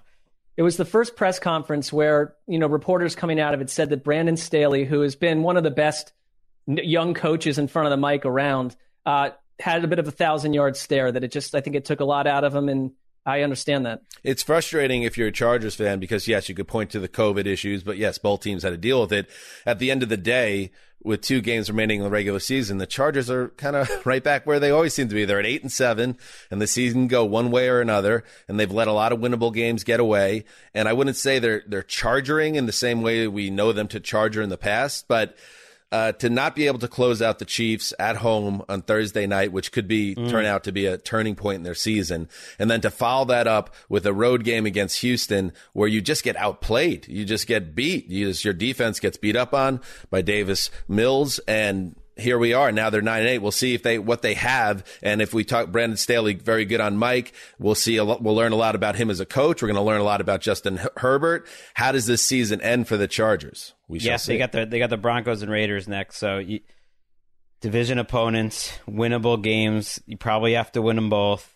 It was interesting to see that old story, the old friend, the Chargers run defense get lit up for 189 yards by Rex Burkhead and Royce Freeman. Royce Freeman's not even like the best random Freeman picked up off the street that's running the ball. Like, that's Devontae. It was crazy to see them going up and down the field running the ball with those two guys. Hard to believe. All right, let's take a break and then check in on the AFC West. You go into your shower feeling tired, but as soon as you reach for the Irish Spring, your day immediately gets better. That crisp, fresh, unmistakable Irish Spring scent zings your brain and awakens your senses. So when you finally emerge from the shower 37 minutes later, because you pay the water bill so you can stay in there as long as you want, you're ready to take on the day and smell great doing it. Irish Spring Body Wash and Bar Soap. Fresh, green, Irish. Shop now at a store near you. What's up? I'm John Wall. And I'm CJ Toledano, and we're starting a new podcast presented by DraftKings called Point Game. We're now joined by three-time NBA Sixth Man of the Year, elite bucket getter. Let's please welcome Jamal Crawford to Point Game, King of the Court one-on-one tournament. If they had it back in your prime, do you think he could have took it all? I'm going to be honest with you. I don't think I could have took it all, but I think I would have shocked a lot of people. I think Kobe and everybody in their prime, Kobe would win a one-on-one contest. Yeah, because you got to think, he's going to guard. He don't care about guarding. He's going to guard. He's going to guard. Like, you see him in the Olympics, he's going to guard. And then on top of that. Like that, see that? Ladies and gentlemen, please welcome Sam Cassell to Point Game. I remember you came to my room crying tears. I mean, he was in a culture shock. And then he's going to withdrawals about winning. Remember what I told you? I said, OG, you think I can get paid and go back and play in college because it ain't Nick? Check out Point Game with John Wall and CJ Toledano on the iHeartRadio app, DraftKings YouTube, or wherever you get your podcasts. Tired of restless nights? Meet Lisa, the sleep experts. Here at Lisa, we know that good sleep is essential for mental, physical, and emotional health. That's why their mattresses are made for exceptional comfort and support, catering to every sleep need. Check out Lisa's Sapira Hybrid Mattress, named Best Hybrid Mattress 5 years running. Sleep hot? The Chill Collection is built with cool-to-the-touch top fabric and layers of high-density comfort foams, all intended to remove excess body heat while maximizing comfort. With Lisa, getting a new mattress has never been easier. Delivery is free, and you have 100 nights to try out your mattress in the comfort of your home. Don't spend another night dreaming of better sleep. For a limited time, save up to $700 off select mattresses plus 2 free pillows. Go to lisa.com/iHeart for an additional $50 off mattresses and select goods. That's LEESA.com/iHeart. Exclusions apply. See lisa.com for more details. Carr is going to throw it. Snaps it off. Wide open. First down, Moreau. Deep into territory. He's at the Broncos' 35-yard line. Way to go. They cross everybody up. Raiders are headed for their 8th win. Brent Musburger, of course, with the call for KRLV. On 3rd and 2 from their own 36-yard line, nursing a 4-point lead late in the fourth quarter. Derek Carr didn't do what was expected, which would have been handing the ball off to Josh Jacobs, who had done damage all game. Instead, he dropped back to pass, dropped a teardrop into the hands of Foster Moreau, whose 28-yard pickup allowed the Raiders to run out the clock on that 17-13 win. And after the play, as he was jogging downfield, he in an animate way pointed at the Raiders' sideline during the celebration, potentially a nod to Greg Olsen. I don't know, maybe Greg Olsen's upstairs, the offensive coordinator. I don't know. But he was happy that they gave the ball to him and said, win the game, and he did. So here are the Raiders again. I was dismissive of them after the Browns win. Everyone was, it seemed like. But the Raiders now find a way to beat a Broncos team that's not very good, but it's still a good win for a team that are not collapsing in December like in past years. In fact, with these two wins, they are right in the mix still in the AFC. What was going on with Denver's ground game, which has been spicy at moments? I love Javonte Williams, but they had, 15 yards on the ground? I mean, this is not a... Here's the two big backs had 8 yards total on 14 carries. That's crazy. Here's the thing. I want to... Derek Carr had a miserable interception right before the half on a screen pass where Bradley Chubb jumped up, grabbed it, took it to the goal line. They went in a play later.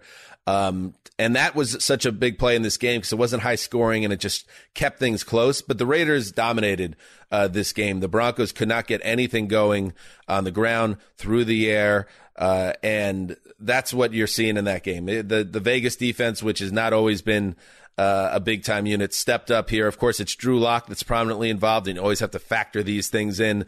Who's the quarterback playing? Teddy Bridgewater suffered that scary head injury. He was held out as a precaution. Lock didn't do much. But, yeah, when the running game wasn't there to pick up the load, that was it for a team that didn't really even have the ball that much. If you look at the breakdown of the game, they only had 8 first downs the whole game. They only ran 40 total plays, 158 yards. So the offense of the Raiders still not very good. Darren Waller out of the lineup, but the defense took care of an inferior unit. I guess you could say, Greg, because I know you like to get your little Teddy Bridgewater celebrations in where you can. No, I'm not. This might be a different outcome with a more proficient guy at the controls of the offense. I mean, they probably would have had more than, they probably would have had more than 8 first downs. Although 3 drives, I got to say, ended on plays receivers could have made. Drops for Drew Lock. You know, I did watch this one trying to knock it out early, and they were just bad all around. Jerry Jeudy had a really bad drop. I think that's one. Fan had one, and it's tough to give Alberto a drop on that last drive where the Broncos still had a chance to go win the game, but he had a chance to make a play that would have put them deep into field goal range, and they didn't make the play. It's pretty. You got to be pretty bad to win the turnover battle 3-0 and lose the game to the Raiders. I mean, 10 of the Broncos' points, as you mentioned, came on drives totaling 5 yards. So it's like they basically didn't move the ball the whole game. That's pretty rough. And you're right. The Raiders are 8-7. So they're tied with the Chargers and the Ravens as we speak now for that last spot. Technically, the Ravens have the tiebreaker now. It doesn't really matter, but those 3 are all at 8-7, and the Dolphins can join them on Monday. I do wonder if we find out that Derek Carr is more banged up. I know he finished the game, but he looked like he had separated a shoulder at one point. He's a tough dude, man. He went to the blue tent. He went to the blue tent to the point where the announcing team confidently said a new quarterback was coming into the game, and then you came back from break, and there's Derek Carr in the huddle. So unless you break his leg or, break his leg, basically, he is playing football for your team, which also should be considered when you talk about Derek Carr, the quarterback, who's not a great quarterback, but he's not as bad as the people want to tell you also. He's good. He's a good quarterback. Is that good enough for you? It should be. If you have a good quarterback, you surround him with a really good team. Crikey, you can go places in our league. I don't think he'll be there a year from now, but I agree with you. Really? No, I do. He's very cheap under contract.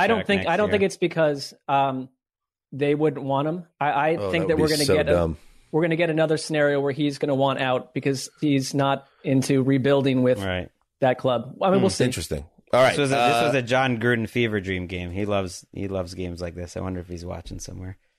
I imagine he is, but who knows? All right. So from one AFC contender or wild card contender that we don't really believe in necessarily to another in the NFC, let's go to Atlanta. Craig Reynolds out of the backfield. Here's Boyle throwing. Intercepted.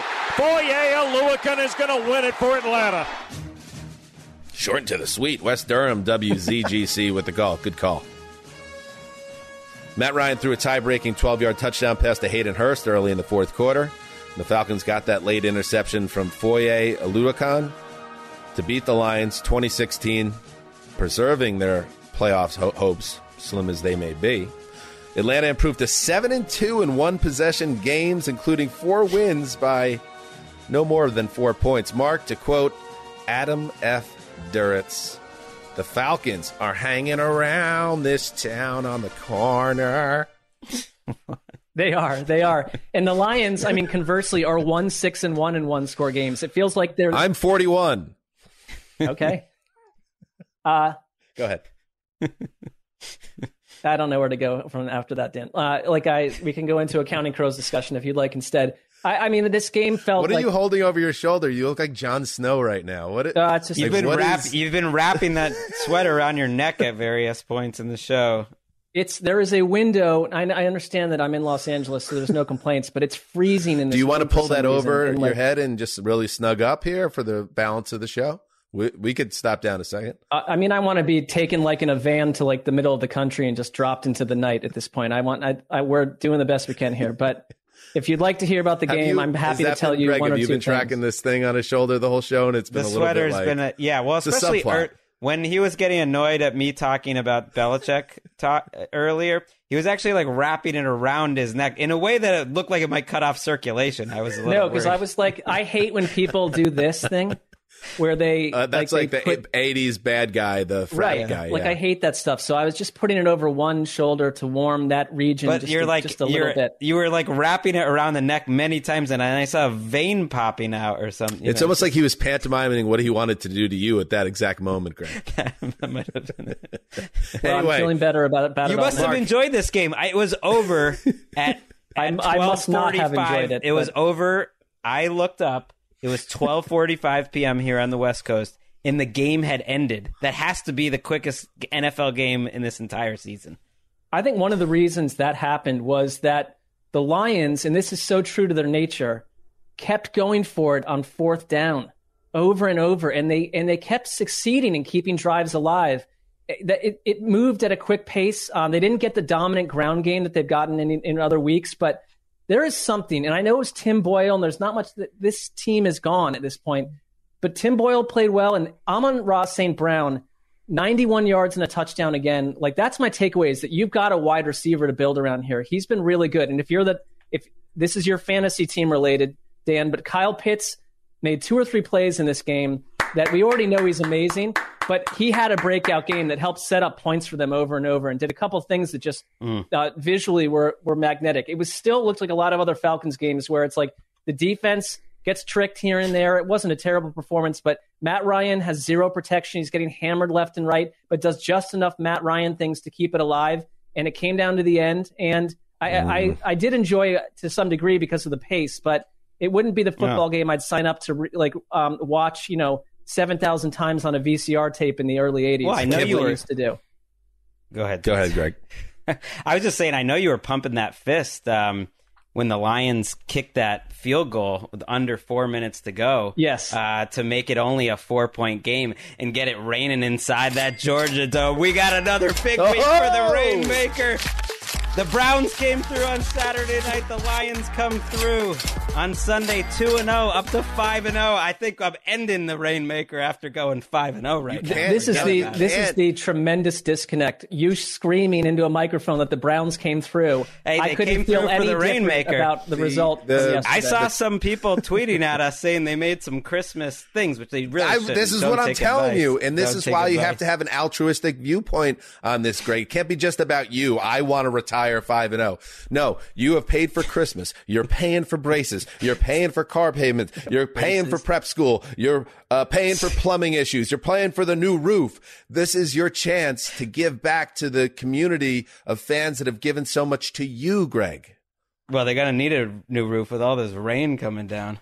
Nice. I love it, Greg. That's awesome. Good comeback, and I'm on fire with you right now. And now I'll have to do something I didn't want to do because I didn't even want to give them the respect of checking the NFC playoff picture. But you know what, Falcons? You've won enough close games where I don't recognize you as a true player in this thing, but you are in the mix. So where are you? You're 7-8. You're third in the NFC South. You're in 10th place with a schedule favorable because you have the Lions up next. Okay.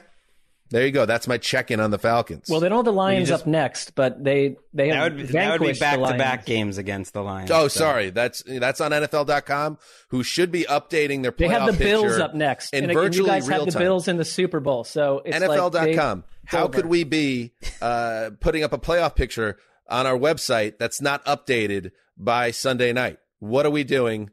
I'll say no more. I'll say no more. You just hung out the old Zeuser to dry. Right. In the middle of the Around the NFL podcast, the award-winning Around the NFL podcast, I went to our website, and you hung me out to dry. Well, I think you appropriately took your employer and threw them under a moving bus. So, I like what you've done there. After they threw me under the same bus. It was deserved, and you did it. You know what I did? Get.com up to snuff, please. I peeled my body off the pavement after they got me backed over with the bus, and I chased them down like the Steelers zombie. And I grabbed whoever's running NFL.com, and I threw that son of a bitch under the bus. And then he got rolled over by the same bus. Could be a she, but that's fair. But are you quietly annoyed? Didn't you just recap the Lions-Falcons? I mean, you could have adjusted there. Are you annoyed, Dan, that I pointed out the error verbally? Should I have just let it slide? Because no, you know what? It's important. I think it's important. Okay. They're only one back. I mean, that's a fact. There's 2 weeks left in the season, and the Falcons are one game back. Those are just the facts. They're hanging around this town on the corner. Let's move to the Meadowlands. Here they come. Wilson eludes the rush. He's going to take off. He's got plenty of running room, and he's going to scamper for a big game. 30, 25, still in bounds at the 20, makes a miss at the 10. He could go. Wilson dives. Touchdown. Touchdown, New York Jets. Zach Wilson on a 55-yard scamper, breaking tackles, staying in bounds, and just like that, the Jets are on the board. It's 6-3 New York. The boy. The boy made a play. All hail the boy. Bob Wischusen with the call for WEPN. Zach Wilson did something no other Jet quarterback had ever done. He ran a touchdown, 55 yards on the ground, going around Jacksonville defenders. One defender thought he was going out of bounds, and he said, whoops, see you later. And as stayed inbounds, tiptoed to the sideline, down the sideline and into the end zone. It did remind me and many other Jets fans that are feeling a lot of trepidation about this latest Jets quarterback who is supposed to be the future. There is a lot of athleticism and a lot to like about him as a physical prospect. He throws the hell out of the ball. He really moves well in the pocket. If there's been a lot of negatives, but we've seen week after week how well he evades pressure, is able to reset. He's not making plays once he resets his feet, but he's putting himself in position to do that, and maybe one day he will. So that's optimism. I'll give you a little optimism there as a Jets fan. And they got a defensive goal line stand at the end. After Trevor Lawrence used his legs to set up the Jaguars at the goal line, but the Jags, in their Jaguar ways, did not get up to the line with everyone knowing what to do. The whole play was out of whack, leading to an incomplete pass, sealing a 26-20 win, 21 win for the Jets.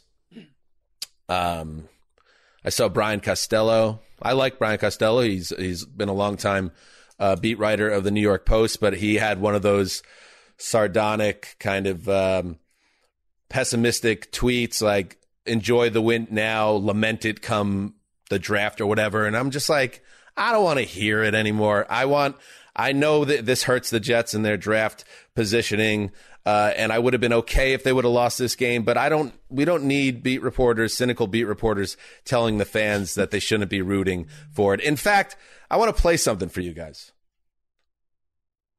My brother, Kevin Danger Hanzus, is home for the holidays. Watched the game with Keith Hanzus. And my dad's a big proponent of, I watch the Jets hoping to see a win. My dad is not about tanking. Right. His joy comes from the Jets winning. It doesn't matter what the situation is in the season. My brother was nice enough to get us some real content here and got a hidden recording of Keith on the play before the big stop at the goal line. A pass was thrown by Trevor Lawrence right into the hands of C.J. Mosley, went through his hands and for a complete pass for Jacksonville at the 1-yard line. And this was Keith's reaction to a near interception by Mosley that turned into a completion for the Jaguars.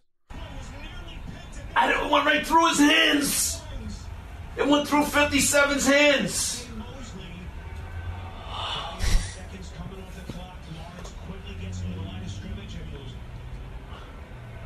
I can't believe it. He didn't catch it.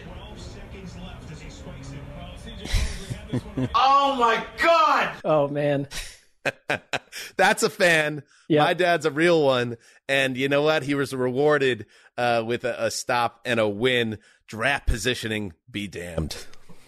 Well, and also, like, if you can get some sparks out of Zach Wilson, you're going into next year with him as your quarterback, barring, like, stuff that becomes more common in these days, like the Kyler Murray move. But I would just say that probably they are. Like, I don't need them to have the number 1 pick. And, like, get some momentum. And I know your head coach wasn't even coaching this game. And, you know, Ron Middleton, you know, former NFL tight end, is one of like 18 guys to win games without the head coach in there. But I am with your dad. A little bit of optimism to close what's been a ghastly campaign otherwise. Yes, and the Jets were missing like 20 players. 20 so on the COVID list. So they and their head coach. It's a nice win. I don't care who it's against. Right, I agree, but it was a really disappointing final sequence. I mean, admittedly, this is the only sequence I watched of this game, right. But make a play, Trevor Lawrence. I mean, you get into that position. First of all, and I know Jaguars fans have been talking about this, there's some disagreement.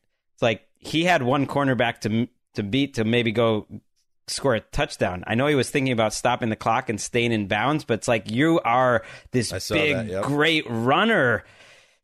Go make a guy miss, and if you get tackled, you still had time. That was not that big a concern. And then to back that up with, I think they had an incompletion on first down. You should have thrown what would have been a game-winning interception to Mosley. Then they spike it. I don't know if that's his decision or the coach, but they were so discombobulated. They spike it with plenty of time left on third down. That was crazy. And then they can't get set up for fourth down. It's not all on Lawrence, but he did make some bad plays there, and he definitely was not calm under pressure. It was one of those plays where even if you're not someone that understands the nuances of pre-snap alignments and what's allowed to happen and what's not, and I count myself as one of those people, you knew, oh, this is going to be a penalty because there's guys moving all over the place in front of Lawrence, and the play-by-play guys did make the call, which in retrospect, I mean, hindsight is 20/20, but Trevor Lawrence probably was better off taking a delay of game. It was so out of whack. It was the last play of game. The clock was stopped. And then you could have your 4th and goal from the 6-yard line, maybe even a little bit more space to work with and try to win the game. So, yeah, in a season filled with disappointment for first-round pick quarterbacks, I agree with you. I thought that Lawrence did a lot of good things in this game. I thought he probably outplayed Zach Wilson in a lot of ways, but Zach Wilson had 2 touchdowns, no turnovers, and Lawrence wasn't able to make the big play. And it hasn't happened enough this year, like Lawrence making the big play. He wasn't ready for that moment, and that's fine. He's a rookie, but some rookies are ready a little more under control of what to do in that situation. Well, he's been put in a terrible situation, but I mean, looking to the future of Trevor Lawrence, like it was Rap Sheet that reported that it's Byron Leftwich, Jim Caldwell, and Doug Peterson who are on the early radar as head coaching candidates for the Jacksonville Jaguars in 2022. Man, they have to get this hire right, and somebody with experience that is going to be able to run a ship in a professional way. That makes sense. And all those names kind of check those boxes. So we shall see what happens with the Jags, but we won't learn about that for a couple more weeks. Let's take a break and then finish off the Week 16 Sunday. You go into your shower feeling tired, but as soon as you reach for the Irish Spring, your day immediately gets better. That crisp, fresh, unmistakable Irish Spring scent zings your brain and awakens your senses. So when you finally emerge from the shower 37 minutes later, because you pay the water bill so you can stay in there as long as you want, you're ready to take on the day and smell great doing it. Irish Spring Body Wash and Bar Soap. Fresh, green, Irish. Shop now at a store near you. What's up? I'm John Wall. And I'm CJ Toledano, and we're starting a new podcast presented by DraftKings called Point Game. We're now joined by 3-time NBA Sixth Man of the Year, elite bucket getter. Let's please welcome Jamal Crawford to Point Game, King of the Court one-on-one tournament. If they had it back in your prime, do you think he could have took it all? I'm going to be honest with you. I don't think I could have took it all, but I think I would have shocked a lot of people. I think Kobe and everybody in their prime, Kobe would win a one-on-one contest. Yeah, because you got to think, he's going to guard. He don't care about guarding. He's going to guard. He's going to guard. Like, you see him in the Olympics, he's going to guard. And then on top of that. Like that, see that? Ladies and gentlemen, please welcome Sam Cassell to Point Game. I remember you came out from crying tears. I mean, he was in a culture shock. And then he's going to withdrawals about winning. Remember what I told you? I said, OG, you think I can get paid and go back and play in college because it ain't Nick? Check out Point Game with John Wall and CJ Toledano on the iHeartRadio app, DraftKings YouTube, or wherever you get your podcasts. Tired of restless nights? Meet Lisa, the sleep experts. Here at Lisa, we know that good sleep is essential for mental, physical, and emotional health. That's why their mattresses are made for exceptional comfort and support, catering to every sleep need. Check out Lisa's Sapira Hybrid Mattress, named Best Hybrid Mattress 5 years running. Sleep hot? The Chill Collection is built with cool-to-the-touch top fabric and layers of high-density comfort foams, all intended to remove excess body heat while maximizing comfort. With Lisa, getting a new mattress has never been easier. Delivery is free, and you have 100 nights to try out your mattress in the comfort of your home. Don't spend another night dreaming of better sleep. For a limited time, save up to $700 off select mattresses plus 2 free pillows. Go to Leesa.com/iHeart for an additional $50 off mattresses and select goods. That's LEESA.com/iHeart. Exclusions apply. See Leesa.com for more details. Bears are going for the win here. Foles gun, lifts his right leg, moves to his right. Jacking it, throw it back in the end zone, catch made, and he couldn't hang on. They're going to say it's good for the two-pointer. Demir Byrd back of the end zone. It is good, and the Bears have the lead, 25-24 here in Seattle. Thank you, Bears, by the way, as a Jets fan. Jeff Joniak with the call, WBBM. Bears don't care. Nick Foles threw a late touchdown pass, and with the chance to tie the game, Matt Nagy said, F it, let's go for the two-point conversion. Converted successfully thanks to a beautiful, beautiful catch by wide receiver Demir Byrd. Chicago followed with a stop on defense, and the Bears steal a 25-24 win over the Seahawks in snowy Seattle. Greg, that was unbelievable, that sequence, the Jimmy Graham touchdown, and then what a play by Byrd. It was such a great ending for this game. I mean, of course, the game wasn't too exciting. It was a snow game. But Nick Foles had one of the more exciting game-winning touchdown drives of the entire season. He gets the ball back after the Seahawks totally blow it. The game should have been over. They had a second down with 3 minutes left at the Bears' 28-yard line. Russell Wilson takes a terrible sack that Carroll gets on him about after the game. They miss the field goal, and then Foles goes right down the field, like a 30-yard play on the first snap where he gets hit. And then you mentioned it, that Graham catch was like, I don't know. I know Jimmy Graham's not very good anymore, but it got me thinking, like, could Jimmy Graham just catch those jump balls till he was like 47? Like, that's the only thing he can do. But he's like, still great at it. It was a third and long, too. Yeah, it's like a Knicks fan. Like, it reminded me of late period Patrick Ewing, where he lost a lot of his athleticism. But sometime against like an inferior opponent, you could just pour it to him in the paint, and he could do an old move to get a bucket. Like, that's what Jimmy Graham is, like 34-year-old Patrick Ewing. I mean, yeah, and Foles turned back the clock. I thought had a solid game overall. And then the catch that Demir Byrd made, I don't blame the play-by-play guy for thinking he was going to go out of bounds because there was no way he should have. He somehow reached out, caught it with one hand in total traffic, looked like he was going to get pushed out, got his shin down. And Demir Byrd is a hero. It made one of the plays of the year. That was a sick catch. To survive the initial throw in coverage, to come down, stay in bounds, and then hold on to it with one hand. One of the catches of the year. Yep. In inclement weather. And it kind of it completely masks what I thought was an incredible performance Seahawks-wise from Carlos Dunlap, who was all over the place, Rashad Penny. And, you know, after the game, listening to Pete Carroll, he just seemed a little more listless and willing to accept total responsibility. I couldn't believe they lost. Right? I couldn't believe they lost this game either, but that they play to keep games close with their style. And when you face BDN, old Nick Foles, he's still got that BDN energy sometimes. He can get it done. He has it whenever he wants it. I want to make a prediction that this is the week. We've been waiting for it. This is the week where we get the capital T, capital S story, the story from someone, a leak out of Seattle, either about Pete Carroll or about Russell Wilson. It's going to heat up coming off an ugly loss like this. Yeah, I think you're right. The time is ripe. All right, let's. The time is ripe for us to move on to Sunday Night Football. Oh, Sunday night. Empty backfield, four-man rush. And that is intercepted. It's the Marcus Lawrence down the sideline. He goes, and look at that, into the end zone. Boy, I tell you, if it's not Diggs, it's not Parsons, it's not Gregory, don't forget about that guy. Well said by the legend himself, Al Michaels, friend BC. The Cowboys authored a masterpiece on Sunday Night Football. Yes, the opponent wasn't great, but it was a display of might that should make them a figure of intimidation in the NFC. Final score 56-14, Cowboys over Washington. And you heard Al there hyping up the defense and all the playmakers, including DeMarcus Lawrence, which is absolutely true.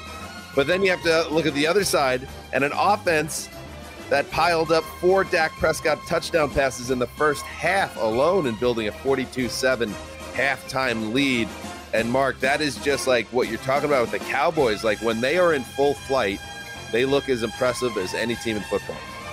Yeah, they are becoming a light in the NFC. And I just was thinking towards the second half of this game when, like, you know, the actual minute by minute details started to fade away into the larger picture, that if you track like Super Bowl appearing and Super Bowl winning teams, they typically have a couple wins like this.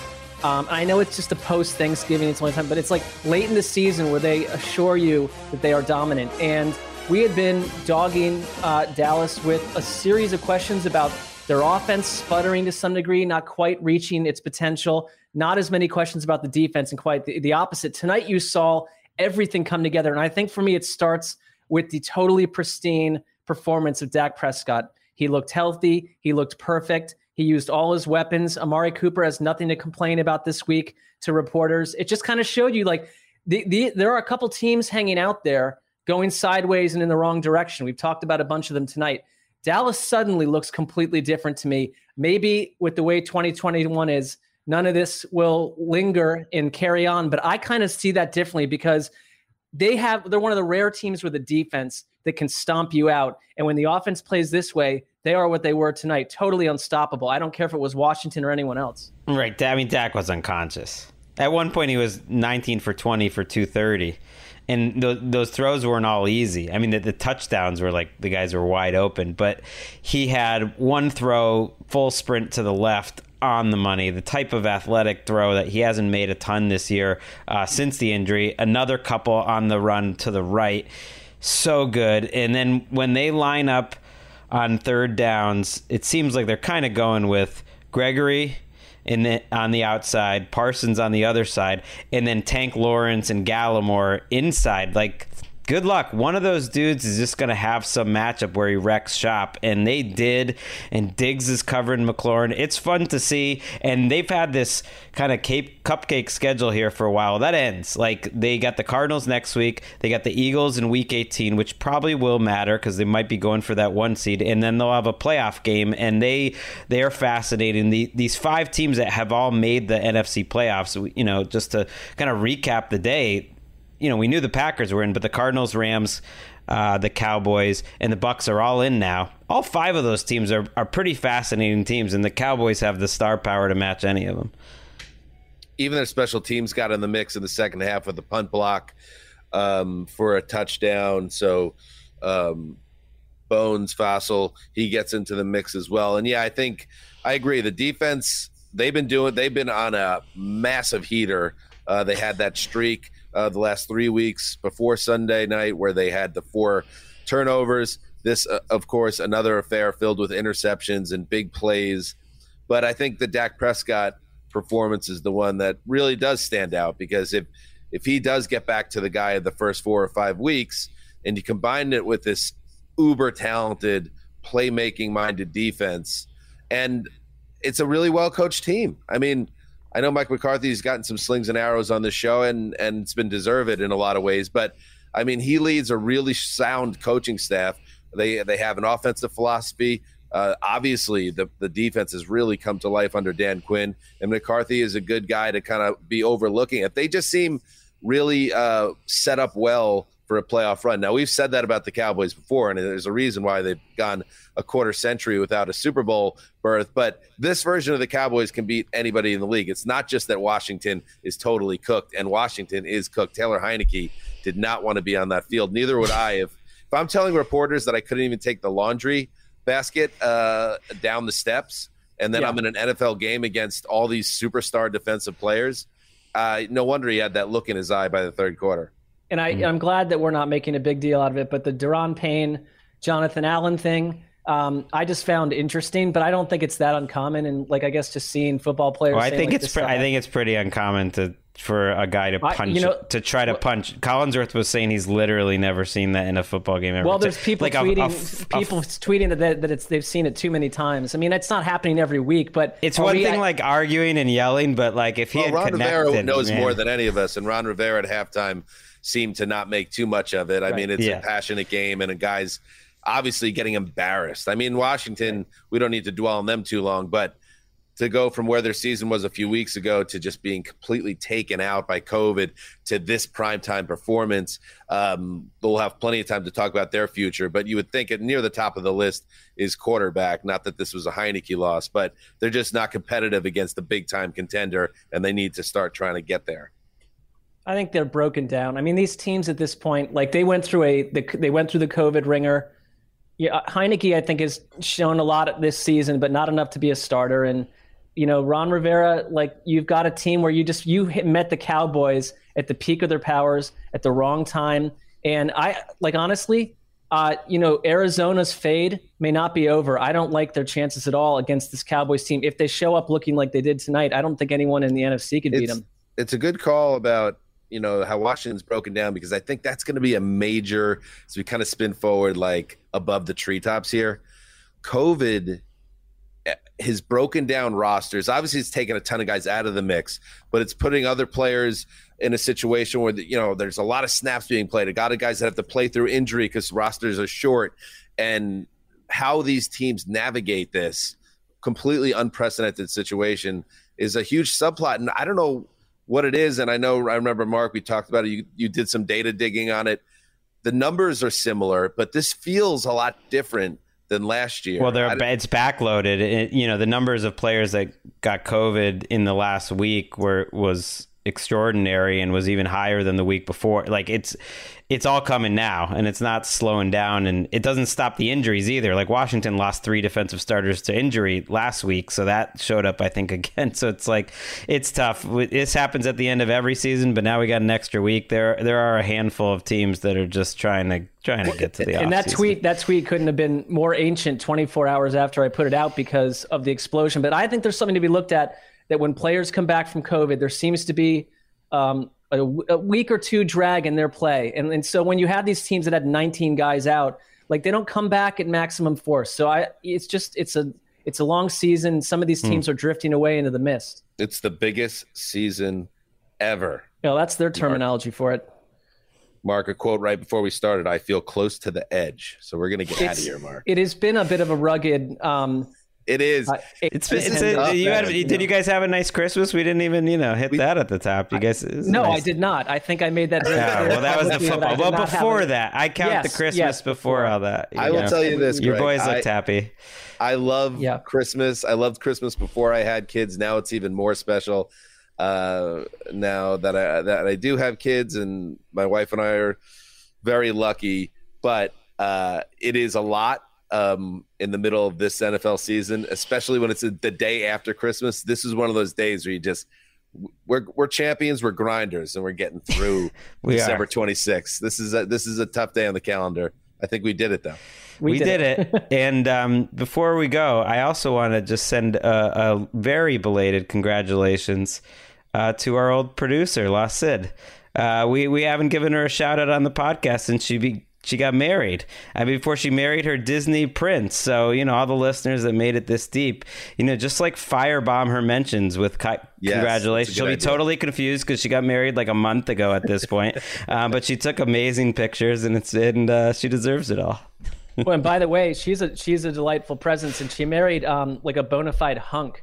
So from an overall objective standpoint, I feel that, Dan, I'm correct to say that. I would say he's a hottie, and she looks exact. I think she always aspired to be a Disney princess, and she looks like one, and she sings like one, and what a producer as well. So like one of those like triple threats. Don't you agree, Ricky?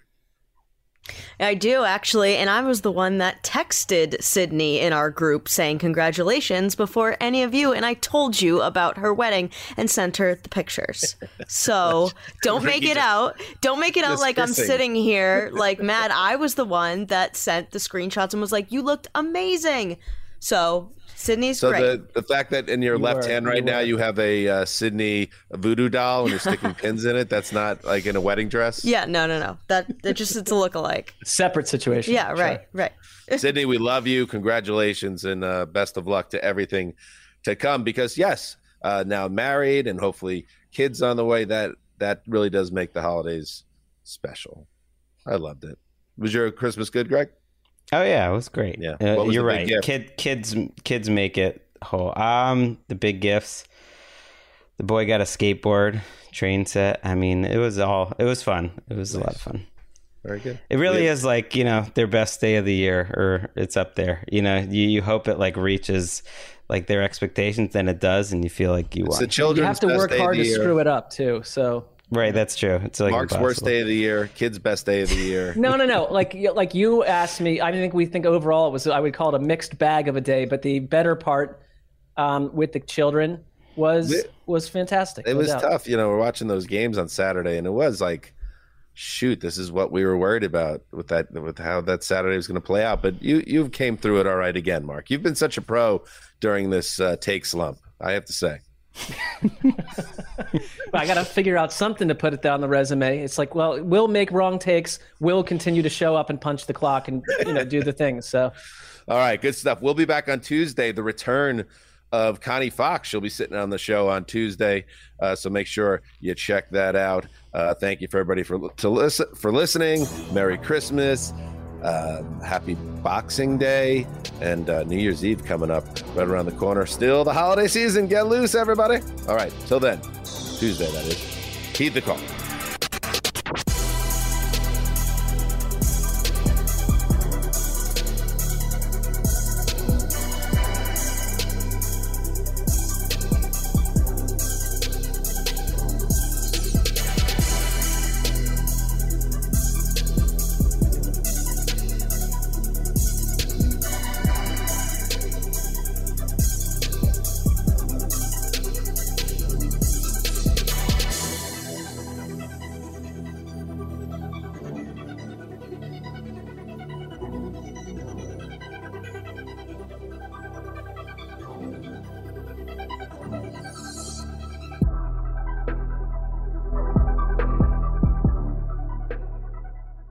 You go into your shower feeling tired, but as soon as you reach for the Irish Spring, your day immediately gets better. That crisp, fresh, unmistakable Irish Spring scent zings your brain and awakens your senses. So when you finally emerge from the shower 37 minutes later, because you pay the water bill so you can stay in there as long as you want, you're ready to take on the day and smell great doing it. Irish Spring Body Wash and Bar Soap. Fresh, green, Irish. Shop now at a store near you. Hey guys, you know what this playground could use? A wine country, huh? A redwood forest would be cool. Ski slopes! Wait! Did we just invent California? Discover why California is the ultimate playground at visitcalifornia.com.